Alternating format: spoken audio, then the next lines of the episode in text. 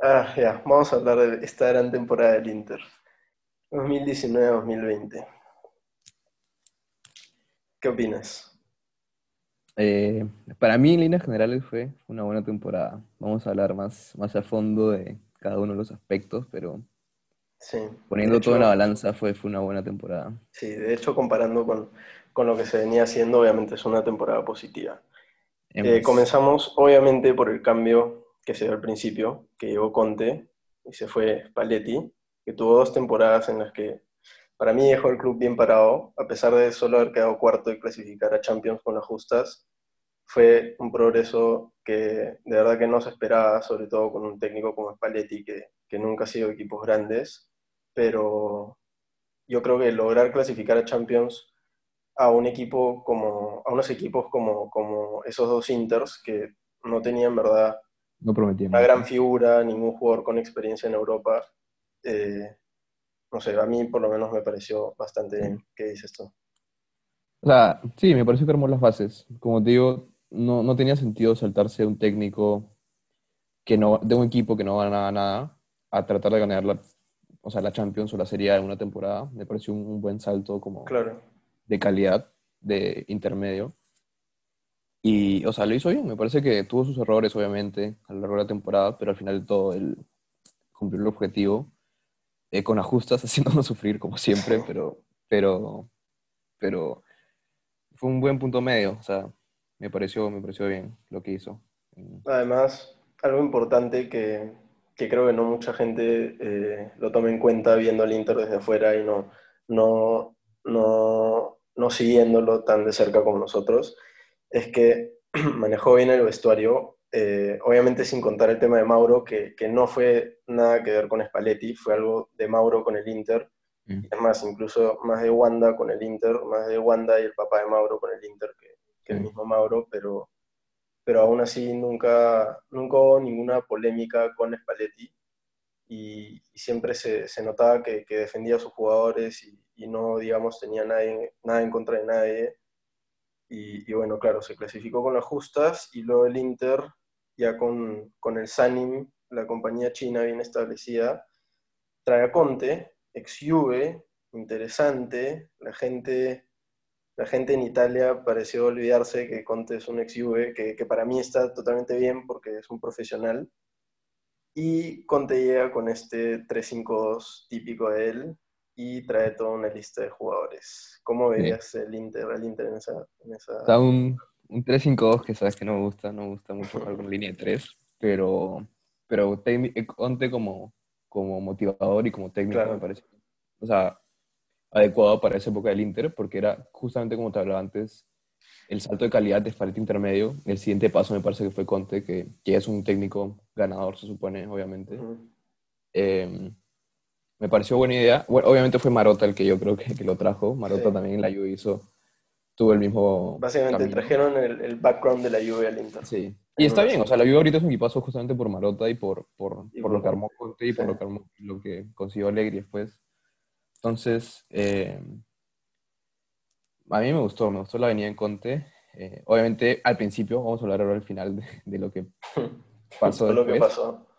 Pero, pero yo te digo, en ese momento que yo Conte sí me gustó. A mí me pareció que, que aunque él mencionó muchas veces que no teníamos como objetivo campeonar algo, eh, sentí que podíamos campeonar algo, así sea Copa Italia o, o Scudetto por ahí, porque se, se, pudo, se pudo dar en algunos momentos. Así que me pareció buena la incorporación de Antonio.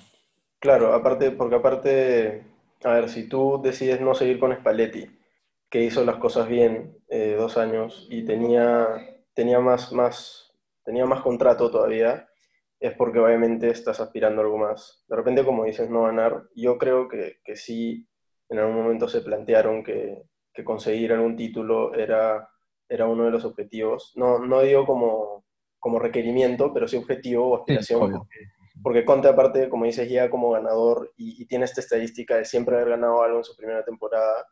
Obviamente no es que Conte empezó entrenando al Livorno, sino empezó, con- o sea, sus equipos han sido la, la Juventus y, y el Chelsea, sí. realmente Italia, que con Italia obviamente no ganó nada, no le fue espectacularmente bien.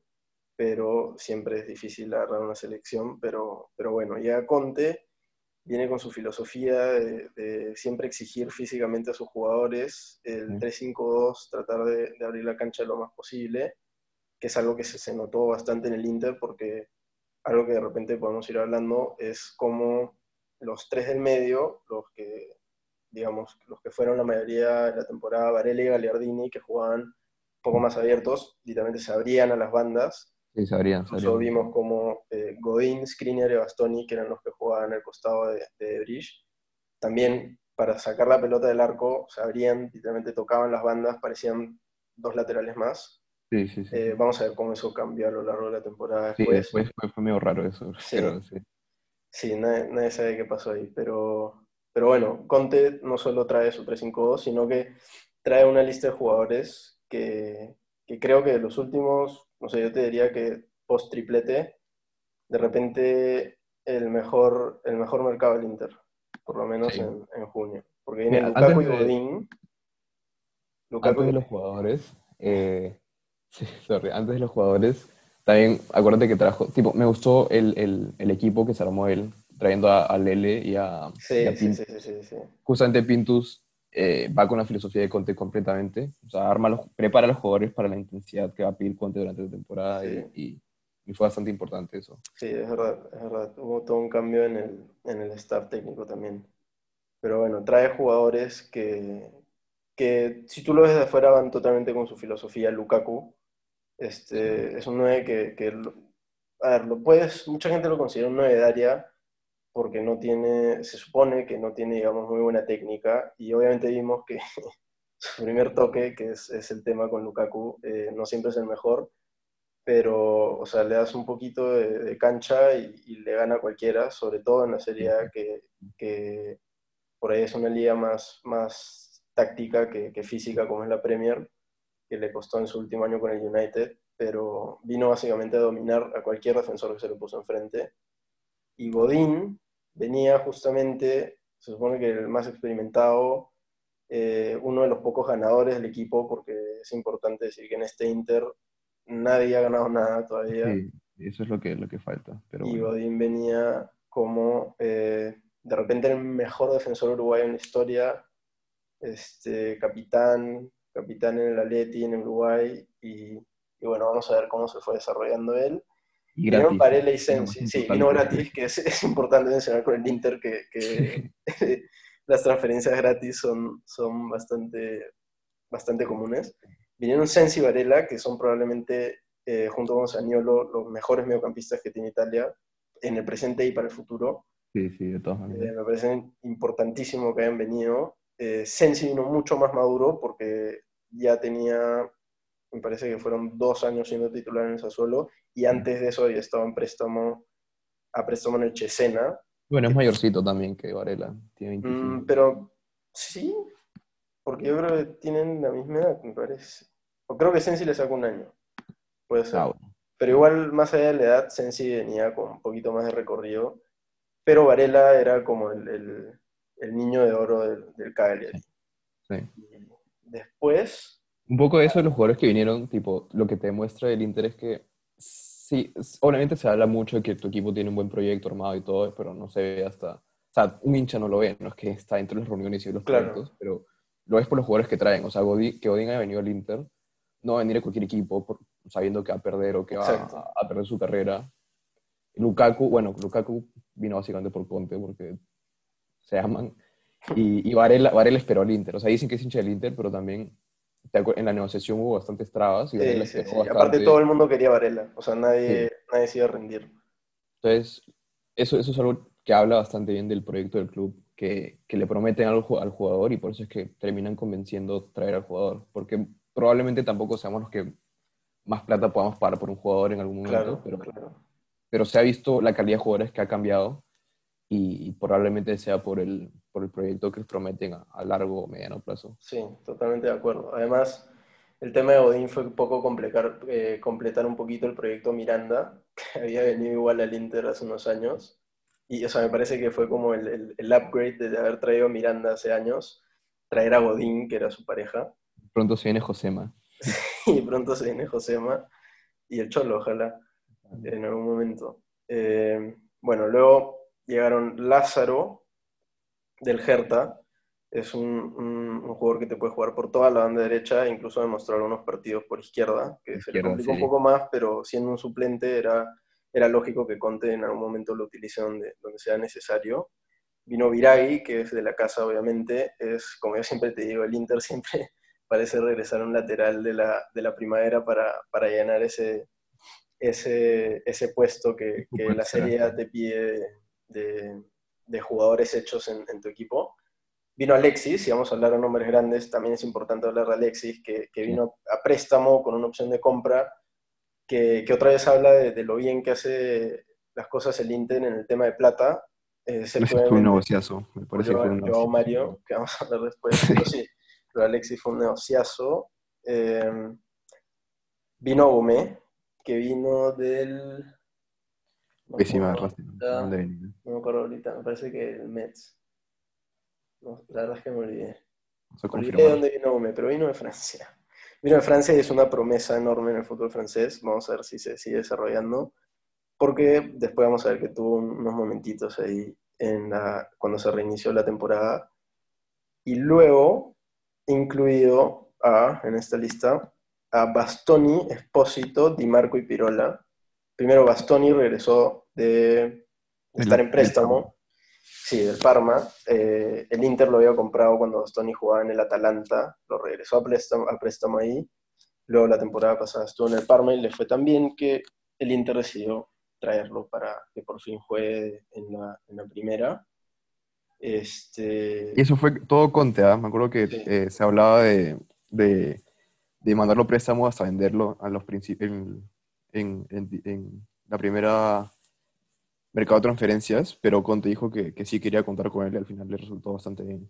Sí, sí, luego, claro, se dio que Bastoni pudo, pudo tener ahí terreno de titular por muchísimos partidos y, en general le fue bien. Obviamente tienes que considerar que tiene 20, 21 años y, obviamente no, no, va a tener la madurez que, que tiene, por ejemplo, de Bridge. Eh, Di Marco, bueno, es un tema ya del Inter prestar y recomprar jugadores, no, no hay mucho especial, se terminó yendo en enero Espósito eh, jugó partidos la temporada pasada, pero esta temporada, digamos, fue su primera oficialmente como parte del primer equipo. Y lo mismo con Pirola, que al pasar a jugar una línea de tres, eh, teniendo solo a Skriniar, Godín, Debridge, Ranocchi Bastón en la banca, Conte obviamente necesitaba un sexto defensa, eh, por si acaso. Sí. O sea, sí, bueno, como estamos diciendo, se vinieron nombres grandes en, en ese mercado de transferencias. Y algunos de los que me parecieron mal manejados, por, por así decirlo, fueron, en principio, Lázaro, que para mí, eh, obviamente, sí, si bien defensivamente no es el mejor, daba una variante atacando, era bastante rápido, tiraba en los centros, y decidieron como no darle, bueno, Conte decidió no darle más oportunidad y, y prestarlo, y prestarlo de nuevo ahora a fin de temporada. Y Di Marco, teniendo en cuenta que Asamoah desapareció. Necesitábamos un lateral izquierdo y yo creo que Di Marco tenía toda la capacidad para por lo menos probarlo. Creo que jugó uno o dos partidos, uno titular, me parece, en una Copa Italia. Sí, sí. Y por ahí lo metieron alguno más. Y, y, es más, lo metieron de lateral derecho, ¿te acuerdas? En la pretemporada. Sí, sí, sí, jugó, para un partido, me acuerdo. Y a mí me pareció que jugó bien y que pudo haber dado un poco más, tal vez no como titular, obviamente, pero, pero eh, es un jugador importante y aparte salió del Inter y, y pudo haber dado más, creo yo.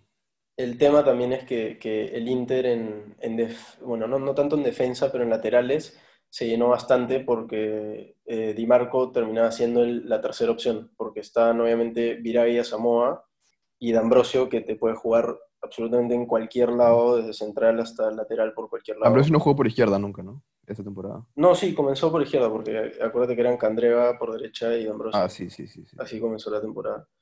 Y, bueno, sí, entonces obviamente Di Marco, eh, no sé si por mala suerte o por mejor rendimiento de, otros, no tuvo mucho, mucho, sí, no tuvo mucho espacio. Pero, pero la segunda mitad de la temporada que se fue al Gelas la rompió toda e incluso no jugó bien y, y bueno, aparte tiene una historia de habernos metido un gol jugando contra el Parma. El Parma, golazo. Típica del Inter que los exjugadores siempre regresan para, para matarnos, pero bueno. Eh, luego, tenemos los que se fueron del equipo, que no fueron muchos, pero obviamente nombres muy importantes. Y ahí también se comenzó a notar la mano de Conte, clarísima, porque finalmente, bueno, lo de Icardi venía antes. Igual Conte tuvo la opción de, retenerlo, pero creo que no hubiera sido saludable para el plantel eh, quedarnos con Mauro. No sé Qué, piensas. Sí, no, tú, ya te he dicho eso que, que yo ahí sí, ahí sí estoy con Conte, que Mauro puede ser muy bueno, puede ser muy importante, pero eh, en cuestión de tener al plantel siempre unido es, me parece súper importante y tratar de mantener todas las polémicas, más que todo conociendo a la prensa italiana, mantener, tratar de mantener todas las polémicas posibles afuera del vestuario. Me pareció bien que no lo haya tenido esta temporada. Eh, y bueno, vamos a hablar también más adelante de eso. Lo bueno es que Lukaku hizo un buen papel, no es que, no es que Mauro se fue y no trajeron. Claro, no quedó un hueco. Sí. Y, y, bueno, también bien por él, ¿no? O sea, bueno, bien por el Inter, porque recibió una buena cantidad de plata por Mauro y, y, y, o sea, relativamente bien por él, llegó a la final de Champions al final. Eh, y ganó todo con el PSG además en Francia. Así que yo creo que, que, o sea, salió bien por las dos partes en general. El Inter se libró de la polémica de, de Wanda y el papá de Mauro, recibió plata y bueno, Mauro tiene, tiene un nuevo equipo y, y bueno, está haciendo su, su, su nueva temporada y esperemos que le vaya bien. Que le siga yendo bien. Sí, sí, yo también opino igual, porque más allá de todo, Mauro hizo un montón por el Inter. Básicamente eh, lo carrió por años con sus goles y, aparte capitán, que, que, Mancini regrese al equipo y te la capitanía no es poca cosa.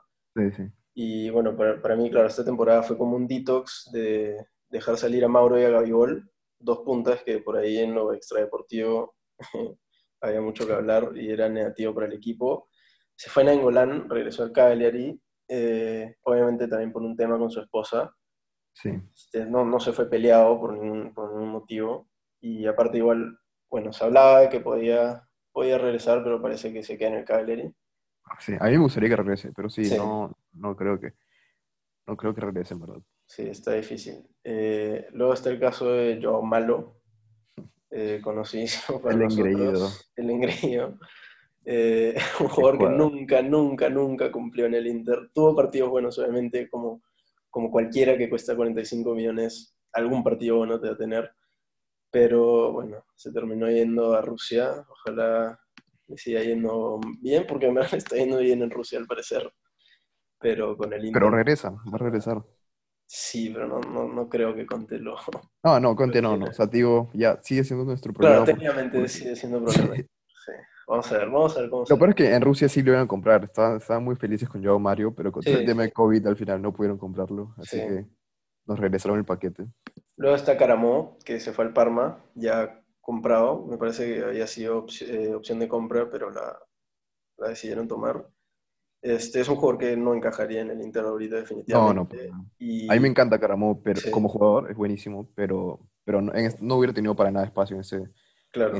tal vez como punta, pero ni siquiera por... Aparte, es, difícil ya desarrollar un jugador que tiene, me parece que 20 años Caramó.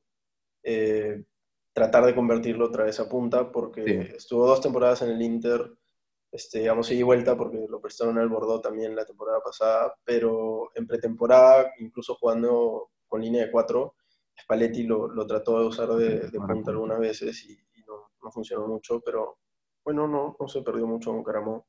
También es un jugador que me encanta y ojalá le haya excelente. Y el último, que es de repente el que más importa ahorita, es Perisic. Sí. Campeón de Champions con el Bayern. Sí, a mí Perisic me parece un jugadorazo porque eh, tú sabes que tengo una debilidad por los jugadores que son ambidiestros. O sea, me parece que es, un plus. El zurdo Perisic, como le dice Simón. Bueno, no, no sabemos si es zurdo o diestro, en verdad. Perisic es. Bueno, es diestro. Pero... Para mí diestro. Para mí siempre ha sido diestro. No sé de dónde sale que es zurdo. Pero... pero no importa por igual con la zurda. Sí, sí, sí. Así que. Eh, a mí me parece que es un jugador de fútbol que es, es o sea, es determinante en, muchos, en muchas posiciones. Y aparte de ser ambidiestro, eh, Perisic aporta bastante a la defensa, por, por, lo cual se pensó usar como carrilero izquierdo al principio de la pretemporada. Sí. Que me pareció buena idea. O sea, si imagínate que Perisic se desempeñara bien en esa, en esa posición. Sería buenísimo. Hubiera sido muy bueno para la temporada, pero no lo hizo bien en la pretemporada, no se demostró bien en esa posición. Y lo trataron de usar de punta, que también me parece una buena posición para Perisic. Es, bien versátil Perisic. Sí, puede jugar donde sea. Para mí que si lo prueban al medio sigue jugando bien, pero nadie se lo Entonces, Y yo creo que lo malo de Perisic en el momento de la pretemporada fue completamente psicológico, porque medio que también sabía que estaba en la pole de salir o no, y, trató de, demostrar demasiado, y medio que, eso le jugó en contra. No jugó bien los partidos de pretemporada y Conte terminó por, por, por sacarlo. Además, claro si regresa, me parece que sí. Tiene espacio. Sí, tiene espacio. Como delantero, te diría como delantero ahora que. Sí, sí, Aparte que, que, con el Bayern, o sea, juega por las bandas, pero el Bayern que, que, te ataca todo el partido, Perisic termina un montón de jugadas en el, en el centro del área. casi Como, como un 9 más. Y, y, obviamente difícil en la pretemporada que Conte tampoco lo, lo, insistió mucho, digamos, lo probó un par de partidos y decidió que, que no era para él y siendo un jugador el que le puede sacar valor y habiendo traído tres laterales, aparte de los que habían, aparte de convertir a Candreva en lateral, era muy difícil que se quede, sobre todo porque Candreva rindió, como vamos a ver, y a Candreva no le podía sacar mucha plata, menos porque por el hecho que Candreva, si lo vendes, no lo vas a vender afuera de Italia y, y en Italia no te van a pagar mucho. Sí, sí, es verdad. Sí. Me parece que sí, Perisic no, no tuvo espacio, o sea, me pareció bien que se vaya esta temporada y como préstamo no haberlo vendido para tener la oportunidad de, volver a tenerlo porque, como dices, no, no, iba a tener mucho espacio esta temporada y, y tal vez si se quedaba con poco espacio iba a ser peor porque íbamos a terminar vendiéndolo. Entonces, eh, fue bueno que se dio un equipo como el Bayern y haya campeonado todo con el Bayern para, o sea, demostró que sigue siendo un gran jugador a, a pesar de, de, ser ligeramente mayor, eh, pero, pero sigue rindiendo bastante bien y y me parece que se le podría sacar provecho unas temporadas más a, a Perisic. Eh, en especial por, por, lo que piden. O sea, yo creo que eh, venderlo a 15 millones en verdad no, no sería muy beneficioso para nosotros. Prefiero tenerlo a, a venderlo por solo 15 millones. Claro, no, sí, claro. Si lo vas a vender por tan poco, mejor lo usas. Sí. Eh, entonces, después de hablar de todo eso, por fin llegamos al principio de la temporada obviamente con muchas promesas, ves un equipo con esos nombres, con una nueva formación, eh, con un técnico ganador y dices, las cosas van a ir bien, una nueva esperanza. Y este, hemos dividido esta temporada en tres etapas. Vamos a ver que la primera y la última fueron las más positivas, la del medio fue un poco ahí, las cosas se complicaron, pero bueno, en líneas generales el Inter no perdió no perdió en Serie A hasta su octavo partido y ganó los primeros, de los primeros siete ganó seis y los ganó bien. Y bueno, el primer partido que se perdió en general fue ese partido contra el Barcelona, pero ahí se sacan muchos positivos, sí. Jugó muy bien el Inter. Eh, Lukaku no pudo jugar por... ¿Era lesión o expulsión? Lesión, Lesión, estaba, estaba mal de la espalda, ¿no? estaba mal de la espalda y jugaron, se hizo un experimento con, con Alexis y Lautaro porque... muy bien. Eh, sí, funcionó muy bien. Obviamente Alexis eh, creo que llegaba lesionado y aparte cada vez que jugaba sentía un dolor y, nunca, nunca pudo jugar mucho, pero ese partido fue uno de los mejores, para mí top 3 de ese partido definitivamente. El Inter comienza ganando con un golazo de Lautaro y, después de ese gol seguía atacando, seguía atacando. Hubo una oportunidad de Sensi que fue rozando el palo en una de las mejores jugadas que, que se vio del Inter en la temporada porque salieron de Handanovic y, casi termina con Sensi metiendo ese gol. Y bueno, ¿qué, qué, qué, qué pensabas en ese partido? Em, en ese partido y en ese comienzo de temporada, como dices, me parece que se mostró un juego del Inter, o sea, hermoso, de cómo salía, desde cómo salían, me acuerdo que salían en tres, cuatro toques llegaban al, al, al, otro arco y, con peligro. Y eso se fue, se fue diluyendo a lo largo de la temporada. No sé si, si por lo físico, porque obviamente jugar así es, bien complicado, o, o, por Conte, que cambió la manera de jugar, pero quedándonos un poco con ese, ese partido y ese comienzo de temporada, em, yo creo que la idea la tenían, estaba bastante, bastante bien eh, expuesta en, en, los partidos que, que planteaba Conte. Y lo que faltó ahí, que Conte se, se quejó bastante en, conferencias de prensa, como ya sabemos que, que es, que, que, expone todo ahí, es, es la madurez de los jugadores. O sea, eh, a pesar de ser muy bueno, Sensi Varela, eh, él, él, lo dijo explícitamente en una de esas conferencias de la Champions, que obviamente, bueno, vienen del KLR y el Sassuolo, no son, no son equipos... No son equipos grandes. No son equipos ganadores. Y obviamente son, son, son jóvenes que no han ganado nada, entonces eh, yo creo que eso fue lo que pasó factura en bastante de esos partidos, porque como te digo, la idea y, el juego era, era muy bonito en esa época, se ganaba bien y, lo que faltaba era un poco de, madurez en, los jugadores para, para terminar dando esa, esa estocada final en los partidos que, importaban, porque fue en los partidos importantes nos, nos caímos, a pesar de que en, el partido del Barça lo jugamos muy bien, eh, terminamos perdiendo al final. Y, y, bueno, acuérdate que era el Barça que, bueno, estamos ahorita a fin de año, el Barça está medio, medio desarmado, ese Barça era un, buen equipo. Era un equipazo, sí. Sí, y igual pudimos sacar adelante. Y, y ahí vino el partido de la Juve, que, que yo estaba bastante, no confiado, obviamente la Juve no se le puede, no, no se puede Pero no, no, era como las temporadas pasadas, definitivamente. estaba bastante era, positivo. un partido que lo veía probable, era probable que se gane. Después del partido del Barça yo dije, ¿y cómo venía jugando la Juve? Porque claro, claro. Estaba jugando no, no tan bien. Yo dije, ese partido, o sea, es, es completamente ganable. Y de nuevo vino el, el tema que te digo de, de, la madurez. La Juve pudo no haber jugado tan bien ese partido contra el Inter, pero se notó que, que, es un equipo que ha ganado 10 años seguidos el Scudetto. O sea, esos partidos importantes se ganan, o sea, no se juegan, se ganan, y la Juve sabe eso. Y el Inter ahí, ahí cayó un poco en la, en la inmadurez de, de algunos jugadores. Eso fue, eh, eso fue un poco la primera parte de la temporada que dices. O sea, juego muy bonito, eh, resultados buenos, eh, pero se nota todavía un poco la, la inmadurez del, del, equipo, que obviamente va a ir mejorando, ¿no? O sea, poco claro. a poco Varela y Sensi, si bien, como te digo, vienen de equipos que no son grandes, en algún momento con, con experiencia, con la edad, van a ir creciendo ellos mismos y, y, y, se van a convertir en esos jugadores ganadores que Conte quiere ver, ¿no?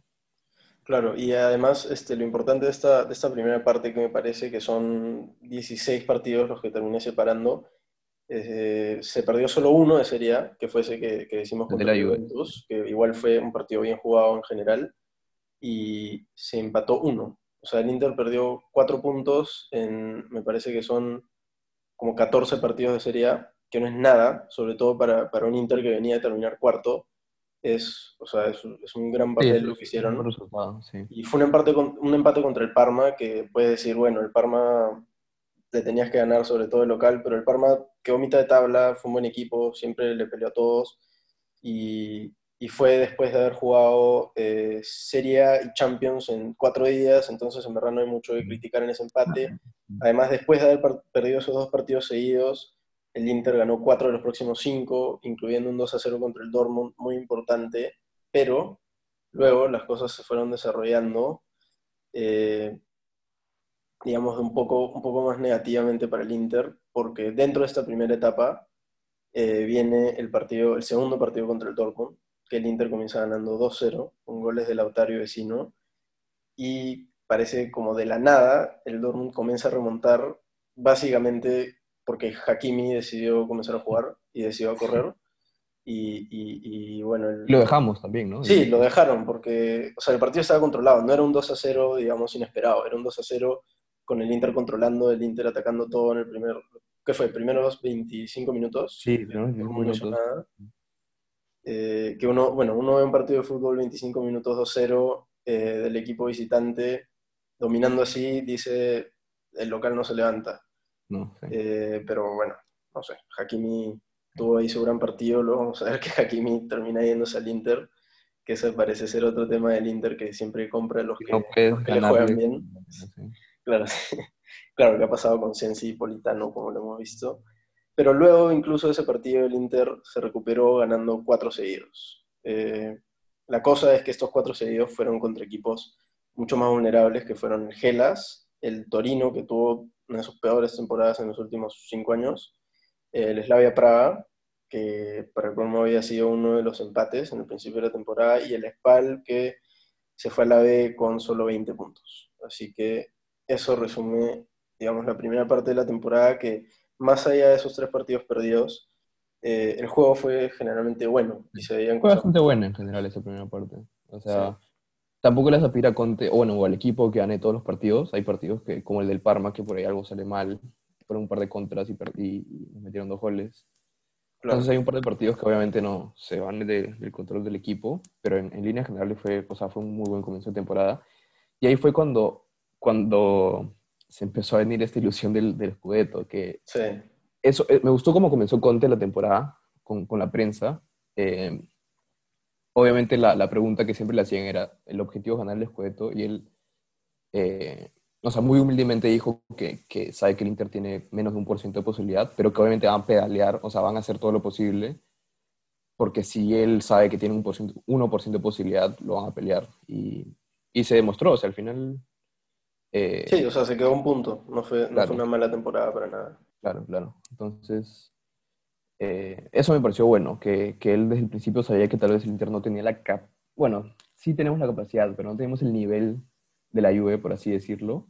Pero igual, teniendo ese, ese 1% de, de posibilidades, eh, eh, dieron todo, no solo Conte, ¿no? obviamente, dieron todo, todos los, los jugadores dieron todo para, para poder campeonar el Scudetto. Claro, aparte, este, bueno, este tema con, con los medios italianos que siempre, siempre, siempre, siempre meten algo más interesante en la Serie A, que es que la Juve no comenzó bien, el Inter comenzó muy bien, eh, llegando punteros, eh, entrando a diciembre, pero igual, igual la presión estaba sobre el Inter, por, Sí. por alguna razón. O sea, igual era en qué momento se cae el Inter, en Sí, qué momento pasa esto, y con la Juve era como que vamos a esperar a que la Juve regrese a ser puntero. O sea, era como esperarse que, que la Juve termine campeonando igual, porque obviamente tienen un, un equipo lleno de ganadores, están todos acostumbrados a ganar, y, y si estás acostumbrado a ganar, estás acostumbrado a tener algunos momentos malos en las temporadas, Mm. porque obviamente ganar 10 escudetos no es siempre estar punteros. Es más, el Inter desde, bueno, la primera vez que me acuerdo que pasó fue cuando regresó Mancini, esta serie de 1-0 en la primera mitad de la temporada, que el Inter llegó a, a Navidad siendo punteros y luego abajo, ni siquiera clasificando a Champions. Y eso parece ser una, un tema que se repite con el Inter. Una constante, sí. Con Spalletti también pasó, y bueno, con Spalletti fue, obviamente nadie lo culpa porque era increíble que ese Inter esté puntero por, por más de un mes, pero, pero bueno, siempre parece que la primera mitad de la temporada es buena y la segunda se cae. Pero acá entonces entramos a la famosa crisis Inter, que pasa todos los años, todos se lo esperan, de repente ese es el problema, que es una profecía... Este, Es fantasma, es como un fantasma, ¿no? Que no- Sí, sí, sí, sí. Lo esperan tanto que, ¿Qué que- pasa? que termina pasando, sí.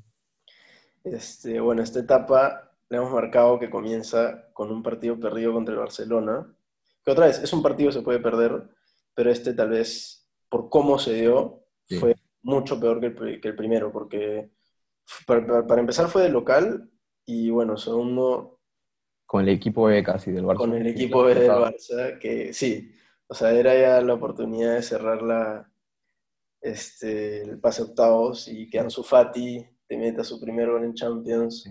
No te estoy diciendo que es culpa totalmente del Inter, pero, pero obviamente no, no es una buena sensación que un juvenil de, ¿cuántos tenía? 16, 17, Sí. te meta su primer gol en el, en el Giuseppe Meazza eh, para sacarte de Champions. Aparte él mismo dijo que se sintió mal Sí. por haber metido ese gol. O sea que te, te pone las cosas un poco en perspectiva. Este, en esta etapa también hubo cuatro empates en Serie A. Tenemos primero contra la Fiorentina. Bueno, fue justo después del Barça, de repente no hay mucho que decir. Después contra el Atalanta, que el Atalanta, obviamente, aplausos, este, jugaron la temporada de su vida. Para mí que se merecían quedar segundos antes que el Inter. Pero luego, acá se empieza a ver cómo, cómo parece que psicológicamente el equipo se cayó. Porque viene un empate contra el Leche, que siempre estuvo en zona de descenso, y viene un empate contra el Cagliari, que, que el Inter le sacaron dos rojas. Obviamente una fue del gran Berni, el tercer arquero, que parece que es lo único que hace para participar. No sé cómo viste esta, esta etapa del Inter. Sí, eh, viendo el lado positivo, fue una crisis un poco, un poco mejor, si se puede decir, a las anteriores crisis, porque antes, en los anteriores equipos del Inter, literalmente llegaba diciembre y todo se iba para abajo. O sea, Sí. de estar primeros a clasificar a Champions con las justas. Eh, esta fue una crisis un poco menos fuerte. Yo creo que el, el partido de Barcelona les chocó bastante por cómo se dio, como dices, eh, porque yo creo que se sentían ya ganadores antes de entrar al partido. Ujú. Dijeron, el Barça está clasificado, viene con, con, con el equipo B casi a, a jugarnos al Giuseppe Meazza, lo tenemos ganado. y cuando el Barça nos metió el primer gol, no tuvieron esa capacidad de, de, reaccionar, ¿no? Se pusieron bastante nerviosos. Y bueno, después de ese partido en específico, como dices, hubo, un, un, par de empates, algunos empates que yo creo que comenzaron por lo psicológico, por, por esta eliminación tan, tan dura ¿no? que tuvimos con el Barça. Eh, y caímos bastante en la, en la tabla de posiciones, no tanto, obviamente perdimos puntos con los empates, pero también hay que darle mérito al, al, a la Lazio y al Atalanta que, que, comenzaron a levantar bastante esa, esa, en esa parte de la temporada. Y, y bueno, un poco aparte de, de, hablar del Inter, eso, eso que hizo la Lazio y el Atalanta esta temporada me parece eh, bastante bueno en general para la Serie A, ¿no? Porque se nota que hay mucho más nivel. Eh, antes era la Juve y 19 equipos más. Sí, sí. Y ahora, eh, y siempre el Inter estaba como por ahí, el Inter y el Napoli eran los que le, peleaban a la Juve, por ahí igual quedan como a 30 puntos de la Juve. Claro, claro. Pero ahora sí se nota que, que hay más equipos que pueden pelear y, y, es bonito ver un, un, campeonato así, ¿no? Que no sea solo un equipo. Sí, totalmente de acuerdo. De hecho, de, de la Juve a la Lazio, que es del primero al cuarto, solo hubo 5 puntos y, y si la Lazio no se tropezaba al final, o sea, yo el campeonado, yo sí, te digo. sí, o sea, con, con, Chiro en ese nivel que, que no, te, no te dejaba de meter gol en ningún partido, este, la Lazio parecía que, que, iba a poder robarle un título a la, a la Juve. Incluso en algún momento el Atalanta también, pero, pero bueno, ellos seguían en Champions. Este, de repente ahí la mente también les, les jugó en contra pensando en, en, una oportunidad tan grande para un equipo como el Atalanta. Eh, y bueno, en esta etapa, claro, hay que hablar de la Lazio que tuvo, comenzó su racha de 11 partidos seguidos ganados, que nadie se lo esperaba honestamente, incluso con Chiro en ese nivel, porque si ves, obviamente los jugadores de la Lazio no, no, no es algo que te esperes. Pero... Eso es bueno del, del, de lo que se ha estado viendo en los equipos de la Serie A, eh, con el mismo Atalanta que no tiene jugadores sí, sí, estrellas, el equipo en sí es, o sea, son una, el Atalanta es una máquina de equipo y la Lazio en esa en esa época antes de, de la parada de, de, COVID, también parecía, o sea, parecía aplastar a la Juve en todos los aspectos. Yo, yo siempre te dije que yo pensaba que la Lazio iba a ser campeón y posiblemente sí, pudo haber sí, pasado sí. así es que no, no, no parábamos. Claro, aparte, o sea, el Atalanta metió, déjame chequear, ¿cuántos goles metieron? 98 goles. Están claro. ahí no más de los 100. Obviamente en el total de la temporada me parece que pasaron los 110. Eh, aparte de, de, de un, un un gran, este, un gran achievement que consiguieron en Champions, que me parece que además de Sergio Rico, le metieron gol a todos los arqueros que enfrentaron en la Champions. Que Pero a, a Kyle Walker. o sea, Kyle Walker con el City, sí, tienes razón. Pero bueno, todos los arqueros tradicionales, que sobre todo para un equipo italiano que, que tal vez internacionalmente se caracteriza por, por defender, es, es algo increíble. Y aparte no le metieron muchos goles, porque el Inter fue la mejor defensa con 36 y al Atalanta le metieron 48, que este, puede decir que para un equipo que quedó tercero de repente no es muy bueno, pero bueno, si metes 98 goles, que te metan los goles que quieras, porque le vas a ganar 5-3 igual. Exacto. Se vio en varios partidos que, que el Atalanta comenzaba perdiendo, pero eh, se prendía el Papu, entraba Muriel desde la banca y, y el otro equipo no, no, podía resistir eso porque, eh, a ver, el, el Atalanta tuvo o la Atalanta, como, como parece que es, eh, tuvo tres jugadores con más de 15, con 15 goles o más, tuvo el Papu con 7, pero 16 asistencias, tuvo Gossens de, de, lateral con 9 goles y 8 asistencias, Malinowski, que, que fue suplente dos tercios de lo que jugó con 8 goles, Pasalic con 9 goles, o sea, tenían goles de sobra. Y sí, de hecho, todo esto aportó a que sea una serie mucho más, mucho más interesante, porque de repente en, o sea, si la Juve no se recuperaba, eh, este podía ser el año del Inter, pero bueno, lamentablemente no fue así. Y la, esta crisis Inter termina, bueno, perdiendo primer partido de, de, semis en Copa Italia contra el Napoli, eh, luego un partido contra la Lazio, que seguía justamente en su racha. Luego hay un poquito de, un poquito de luz en el hecho que, que el Inter eh, le ganó a Ludo Goretz en Europa League, igual raspando, igual con ajustas. Y finalmente el último partido, que, que para muchos no se debió haber jugado, es el, el 2-0 de la Juve, ¿no? Contra el Inter. Sí. Eh... Sí, claro. Bueno, ese partido de, de Inter-Juve creo que terminó por demostrar lo que estábamos hablando antes, que la Juve está todavía un escalón por encima del Inter. Eh, porque el Inter venía jugando muy bien. Yo me acuerdo que en esa época hablábamos y queríamos que se juegue ese partido porque estábamos seguros que también le podíamos ganar a la Juve. No queríamos que se aplace porque dijimos, si se aplaza por ahí que la Juve nos gana, pero si lo jugamos ahorita, tenemos todas las de ganar. igual terminamos perdiendo por, por, justamente eso, ¿no? La Juve, o sea, es una final que se juegan y, y la ganan. Entonces, a, menos que sea en Europa, obviamente. Ahí sí, Exacto. Pero, pero eso demuestra un poco ¿no? la, la, diferencia que hay todavía entre, entre los equipos, que lo bueno es que sí se ha visto que se ha ido acortando y esperemos que esta temporada se acorte lo suficiente para, para poder soñar con, con el Scudetto. Con alguna copita por ahí, sí. casi se logra este año. Sí, sí. Eh, sí, bueno, entonces después de ese bajón, de esa, esa parte media de la temporada, se cancela todo, todo el fútbol, se cancelan todos los deportes, obviamente, por el, por el coronavirus.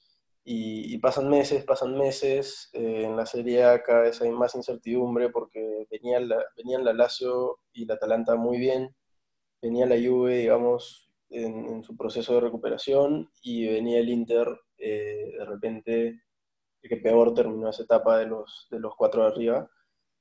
Y por suerte, yo creo que por suerte, el primer partido que juega el Inter es uno de Copa Italia y no uno de Serie A. Sí, sí, sí. Y, fue un desastre ese partido. Sí, un, la verdad que fue un desastre. Fue un empate, pero obviamente fue un empate en el que el Napoli tenía la ventaja de haber ganado la ida. Y, y comenzó con, con, un golazo de Eriksen, que, que obviamente hay, hay responsabilidad de, de, de, Ospina y los defensores, y obviamente se distrae. No fue, digamos, no sé, no fue un gol limpio, ¿no? Como... No fue un gol limpio de ninguna manera, y, y, pero bueno, al mismo tiempo no fue un gol que te reflejaba que el Inter esté jugando bien porque fue sí. al segundo minuto y fue olímpico. Sí, sí, sí. Eh, ¿Cómo sí. el partido? Sí, como dices, me parece bueno que haya sido en Copa Italia porque nos dimos cuenta que, que el Inter no estaba, eh, después del coronavirus, no, no, no estaba en su mejor forma.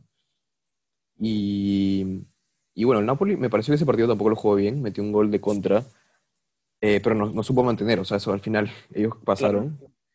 Y fue un, buen, o sea, fue un buen partido para los dos, creo, para darse cuenta que en realidad no estaban todavía al 100%. Y obviamente fue, fue un golpe duro también psicológico haber quedado eh, eliminados de la, de la Copa, que era una de las copas que, que creo que, que, se pudo haber ganado. Eh, y bueno, pues, al final eso nos ayudó un poco también a, a enfocarnos en la Serie A después que, que estuvimos cerca de, de, ganarla. Sí, y en esta última etapa, este, post-COVID, digamos, en el, desde el reinicio, al Inter, eh, en líneas generales, le fue recontra bien. Eh, se puede comparar con la primera parte de la temporada. Eh, se, ganaron menos puntos, pero, pero bueno, se terminó a, jugar, se terminó jugando tan bien que se quedó un punto de, de la Juve. Este, el Inter luego le gana un partido a la Sampdoria, después de empatar, entonces reinicia la serie, digamos, de manera positiva.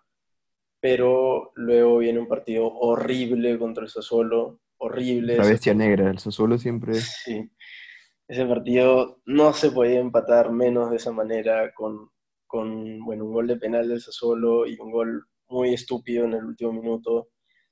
Este, pero bueno, an antes de eso quería decir que justo en este reinicio contra el Napoli se vio un cambio de juego totalmente en el Inter, porque sí. antes venía siendo un 3-5-1 con tres mediocampistas planos, o, de repente puedes decir que Brozovic era el que se retrasaba, pero no, el Inter no, no había jugado nunca con un 10, y bueno, llega Eriksen en enero, y obviamente un jugador de la categoría de Eriksen lo tienes que poner, y aparte coincidió con que Brozovic estuvo un tiempo lesionado, entonces los titulares eran Varela y Gagliardini detrás de Eriksen.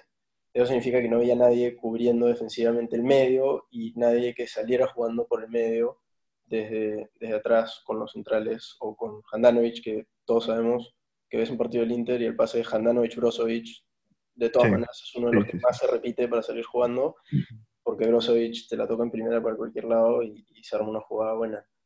Y y otro tema es el de los laterales abiertos, que antes servían solo para estar abiertos en nuestra, nuestro propio tercio de la cancha y pasársela a, a, los laterales o a alguien al medio y se quedaban, digamos, como soporte. Pero parece que, que algo que se les pidió en esta, en esta última parte es que comiencen a subir más, casi como, como segundos laterales. y los que terminaban perjudicándose eran los propios laterales que ya no tenían este elemento de sorpresa, porque de la nada tenían a Godín y Bastoni o Skriniar enfrente de ellos, y no tenían cómo romper esa línea. Y creo que eso complicó mucho la salida que, que incluso todo el mundo había lavado al Inter, porque otra vez, esa salida que casi termina en goles en sí contra el Barcelona, yo me acuerdo que todos los medios deportivos la, pusieron en sus, redes sociales, todos. Y eso nunca más se vio, nunca más se vio una salida así eh, después de más o menos enero que coincidió con la llegada de Eriksen. Eh, no digo que sea culpa de Eriksen, sino que fue un, cambio de juego general del Inter, que luego parece que se fue armando un poco más otra vez.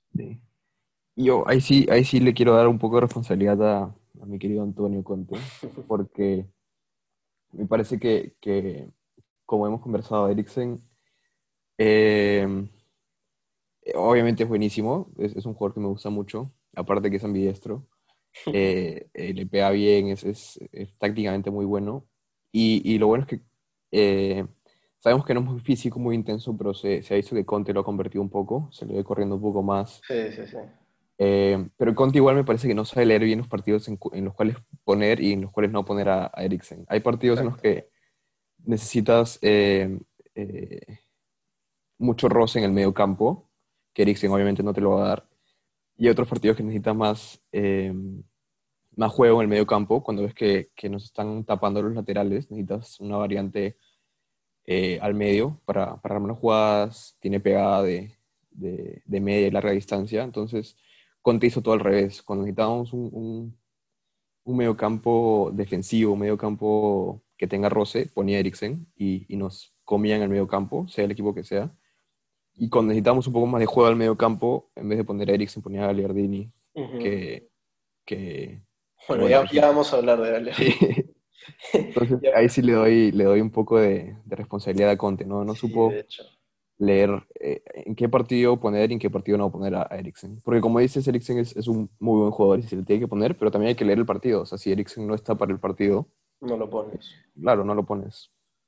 Y además, este, bueno, cuando Eriksen finalmente termina estableciéndose como suplente, eh, hay un tema que, que, sigue siendo el mismo error eh, conceptual, que es Borja versus Gagliardini. Sí, claro. Que Borja, Borja te da mucho más en defensa que Eriksen, aunque no parezca, porque corre mucho más que Eriksen, a pesar de su edad y todo lo que quieras. Y, tiene el mismo estilo de juego. O sea, tiene ese toque en primera, ese, esa habilidad de saber dónde está parado, saber dónde están parados los demás. Y con el Inter siempre ha cumplido. ¿no? Yo no me acuerdo de un mal partido de Borja. Incluso esta temporada tuvo, no sé si solo un gol importante, pero pueden haber sido dos o tres, que, que no me acuerdo bien pero claro, había ese tema de, no leer bien eh, el rival que tenías, porque si, si juegas, por ejemplo, eh, contra un equipo como el Boloña, que te va a jugar de contra, eh, la verdad es que no necesitas tener a, a Gagliardini y Varela, puedes, puedes jugar solo con uno de los dos. además que está Brozovic, que, que, te va a defender todo y va a meter el 100% en todas, siempre ha sido uno de los más consistentes. Y, bueno, ese fue el tema en este final de temporada, pero igual el Inter se recompuso y terminó ganando casi todo. Terminó muy bien la Serie A, le metieron muy pocos goles en los últimos... ¿Cuántos eran? Me parece que, a ver, como en los últimos ocho partidos de Serie A, solo le metieron dos goles. Claro. Este, que, fue un reflejo, ¿no? De la, del, de la temporada, general. Sí, la defensa Se, se, pudo recomponer también, que fue muy importante luego para la Europa League, porque más allá de la semifinal eh, no se metieron muchos goles, fue un 2 a 0 el Getafe en ese partido que se había, se había demorado por el COVID, luego un 2 1 al Bayern, que no fue tan ajustado como parece, el partido se, se manejó bien, y luego, bueno, el famoso 5-0 contra el Shakhtar, que Lautaro decidió aparecer, ya vamos a hablar más en detalle de cada jugador o grupo de jugadores, porque la verdad que, que bueno, tenemos muchísimo para hablar y porque ha sido una temporada larga con muchas, muchas situaciones interesantes.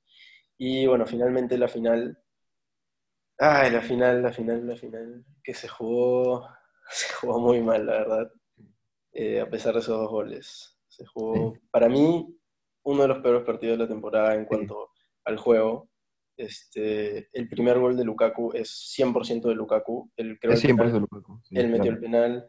y el segundo gol de Godín es... Es 100% Godín, o sea, sí, es 100% Godín, exacto, exacto, es la garra que todos conocemos de Godín, que no se vio mucho en la temporada, pero, pero, pero está, el tema de que Godín tiene que jugar la final, porque una de las dudas en la defensa del Inter es quiénes acompañan a Ebrich.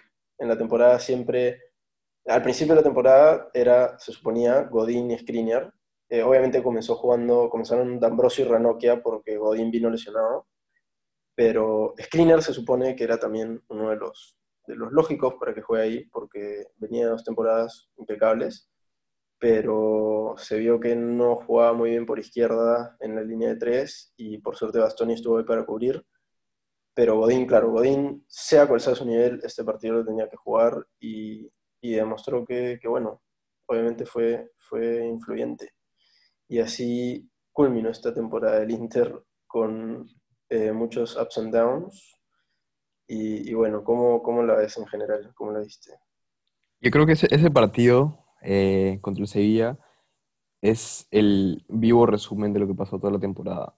eh, bueno, no tanto toda la temporada, sino los errores que tuvimos en la temporada. Primero por el planteamiento inicial que estábamos conversando de Conte, no, supo leer bien al Sevilla.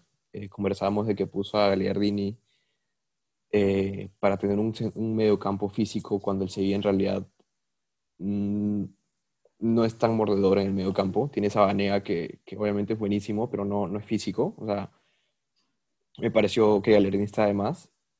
Eh, lo segundo es que de ahí, a, al principio no supo leer el partido y de ahí no sabe revertir eh, lo que comenzó mal.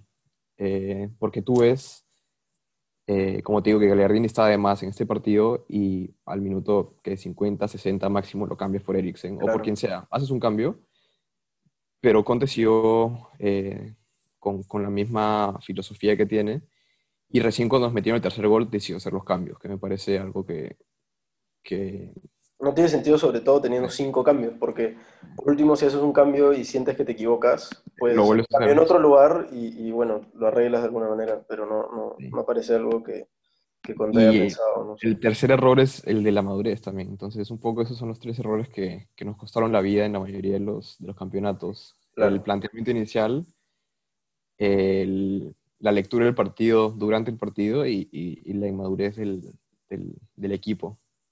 Claro, de ninguna manera se puede decir que, que, solo el equipo, solo Conte fueron los, no, sí. los que tuvieron la culpa. Además que, que, a ver, el Sevilla dominó, pero, pero bueno, si se puede ver algo positivo es que te dominaron y solo perdiste por uno y el tercer gol fue un autogol. O sea, claro.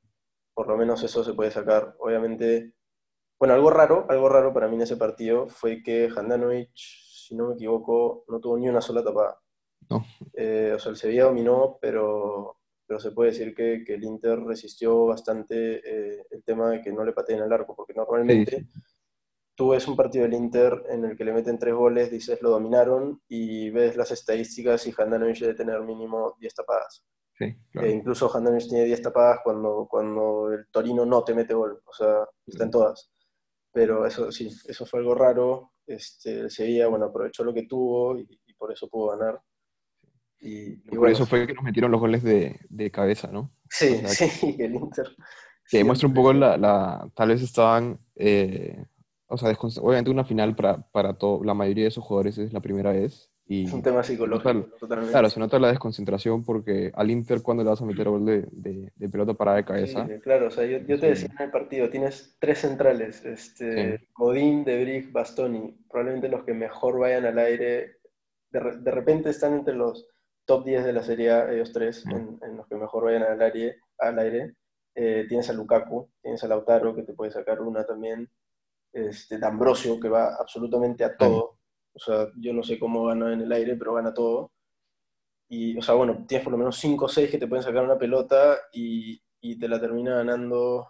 ¿Quién fue el que ganó el cabezazo? Nos metió dos de Young y el autor de Lukaku. Young, claro, dos de Young, pero no, el cabezazo en el tercer gol lo gana de Young, me parece. No, no, o... lo gana Diego Carlos.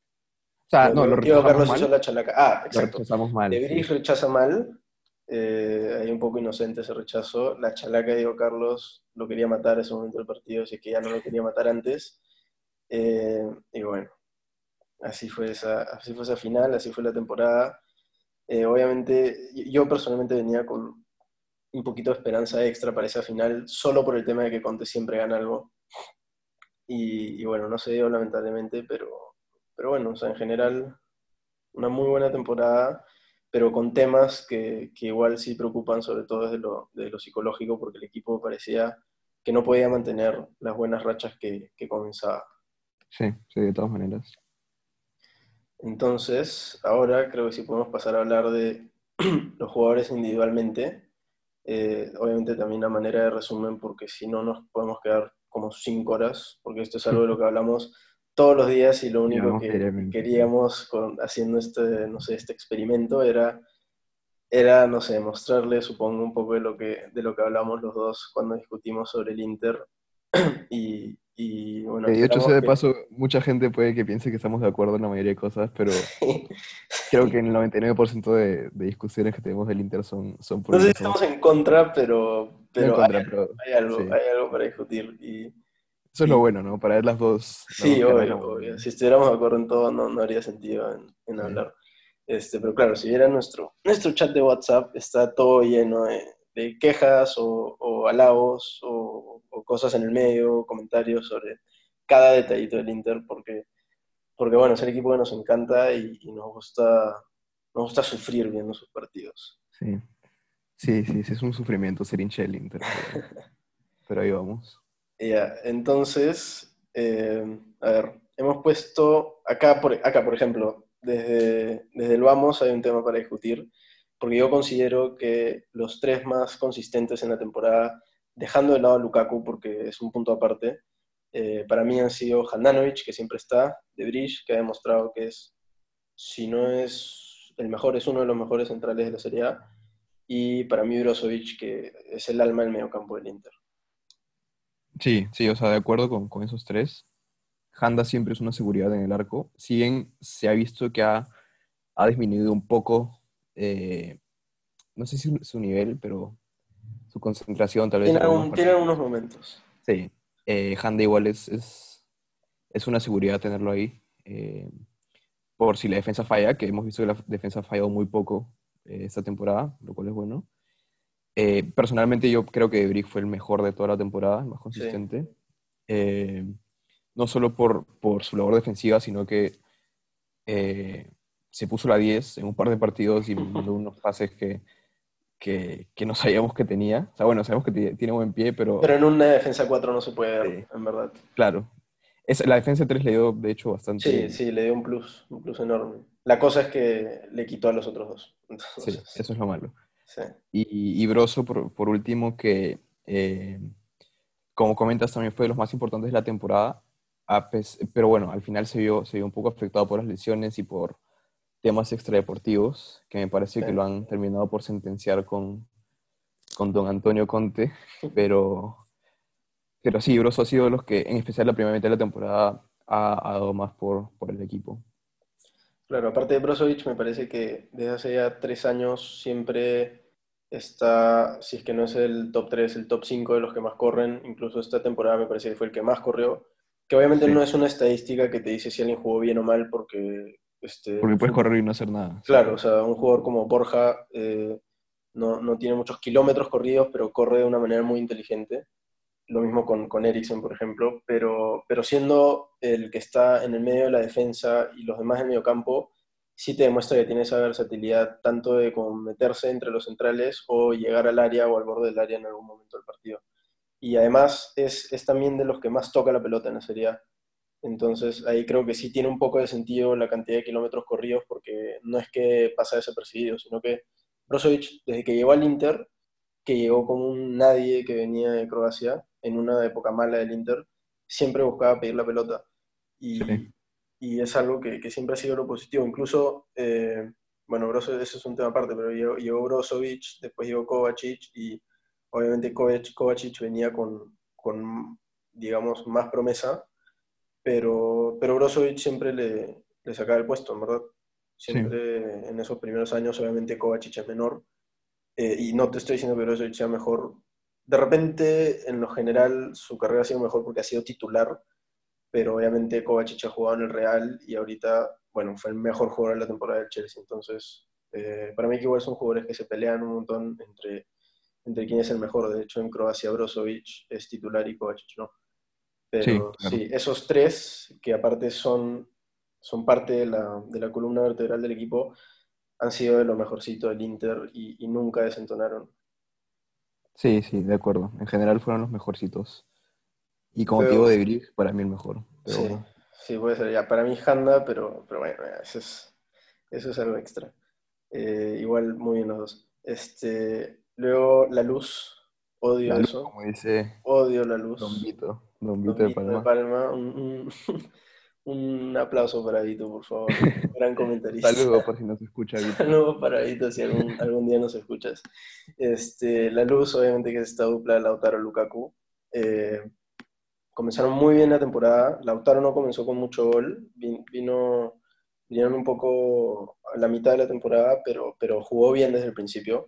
Se, se entendió muy bien con Lukaku desde que llegó y, y, se notaba que era un tema de que Lukaku era el, el, que se ponía de espaldas con el defensor a aguantar la pelota y Lautaro era el que hacía las diagonales, ya sea abriéndose para sacar un centro o metiéndose. Era un poco, a mí me hizo recordar bastante a, a Palacio, porque en ese sistema del Inter que Palacio se supone que era el 9 y, y, Ricky Álvarez jugaba detrás, lo que terminaba pasando era que Ricky jugaba mucho por el medio y Palacio era el que se movía por las bandas y por el medio y, y terminó siendo eh, casi goleador la serie en esa época. Entonces, esta dupla de la luz comenzó muy bien. Obviamente, Lukaku, eh, yo te digo, no, no lo incluimos en ese grupo de tres jugadores porque es un tema extra, pero obviamente fue también, si no fue el mejor, uno de los mejores. Eh, este, rompiendo, digamos, comparándose con Ronaldo, que obviamente no es poca cosa, y, y obviamente fue uno, uno de los que siempre estuvo también para el Inter.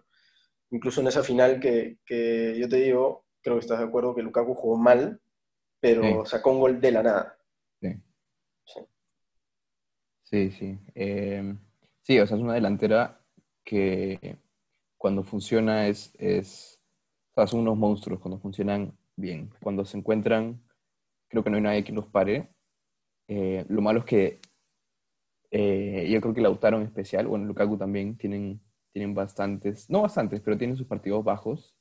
Uh -huh. eh, no te diría que se llega a decir que son intermitentes porque cumplen la mayoría de partidos, pero eh, si hay partidos que si es que la defensa los, eh, los llega a, descifrar, los cancelan, como el partido, el segundo partido de la Juve que no tuvieron ningún tiro al arco. Entonces, eh, creo que es algo que hay que trabajar también por parte de Conte, las variantes que tiene, eh, lo cual creo que podría mejorar con un nuevo delantero, porque teníamos solo a Alexis como suplente que estuvo lesionado a la mitad de la temporada, entonces no le queda nada más que jugar con ellos dos.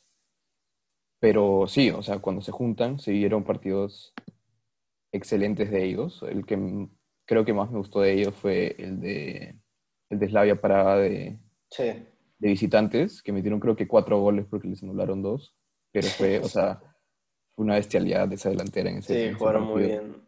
Nunca, y, nunca tuvieron un mal toque en ese partido. Sí, y como dices, eh, Lautaro se demoró un poco en comenzar. Eh, yo creo que es porque su primera temporada titular en una liga, en un equipo grande, en una liga grande. Eh, no nos preocupó al principio que comience con pocos goles porque comenzó jugando muy bien.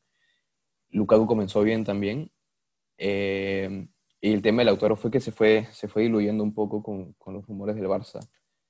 Sí. Y, y, fue medio preocupante porque, como te digo, Lautaro, que no meta goles no es muy importante, porque no es muy preocupante porque, porque se ve que juega bien, pero esta, esta, en esta época de la temporada que comenzaron los rumores de Lautaro al Barça, no solo no metía goles, sino que jugaba bastante mal. Sí, sí. O tenía, no aparecía. Tenía Entonces, partidos de 5 o 4 puntos que sí. de verdad sorprendían, por lo, o sea, sorprendían este, por el hecho de que había jugado también, porque de repente si, si Lautaro tenía estos partidos la temporada pasada, que era el suplente de Mauro, eh, jugando con solo un punta, no le ibas a caer muy encima, digamos, no ibas a chancar a Lautaro porque no te esperabas que juegue también, pero, pero Conte le dio la fe de que sea el titular y, y comenzó muy bien en, en, el juego, como decimos, no, al principio no tanto con goles, de hecho terminó la liga con, con 14, que no es nada malo para ser tu primera temporada de titular, pero la mayoría de esos 14 vinieron, me parece que antes de enero, y, y, y decíamos que, que, se fue diluyendo, y obviamente uno nunca va a saber si es que es directamente por los rumores del Barça, pero por lo menos coincidieron esas dos cosas y, bueno, naturalmente el, que sigue fútbol las va a asociar porque, o sea, de hecho, en alguna manera, de alguna manera te va a afectar que, el Barça te quiera o, incluso que aparezca un rumor. De repente ni fue verdad, pero obviamente en este caso sí fue verdad, pero en el caso de que no hubiera sido verdad, igual te puede afectar. Sí, de todas maneras. Y lo que se dio con Lautaro bastante fue que tuvo un montón de rachas de cuatro o cinco partidos en los que no metía gol o no metía asistencia. Con Lukaku no se dio mucho eso, digamos. Podía tener un partido malo, dos partidos malos, pero al siguiente, pum, dos goles o una asistencia, o jugaba bien. Eh, Lautaro tenía muchos partidos en los que no jugaba bien y obviamente complicado con lo que decías de tener a Alexis lesionado, no tenías un suplente sólido eh, del que te puedas confiar. Entonces era complicado reemplazar a, más que nada Lautaro cuando jugaba mal. Luego llegó Eriksen y se intentó hacer un experimento de Eriksen de media punta. Nunca salió, nunca salió bien, ya vamos a hablar del famoso caso de Eriksen. Pero bueno, sí, en general eso, eso es lo que, lo que pasó con, con la dupla de delanteros. Lukaku muy sólido toda la temporada, Lautaro comenzó jugando muy bien, tuvo goles, tuvo sus participaciones, pero luego se fue cayendo y terminó jugando muy mal. Y bueno, lo que se puede decir también muy positivo de Lautaro es que con Argentina le fue muy bien y, si no me equivoco, es el goleador del área Scaloni con la selección. Obviamente es una era, una era que ha durado creo que 15 partidos hasta ahora, pero pero bueno, le está yendo bien ahí y ojalá se pueda volver a levantar esta temporada.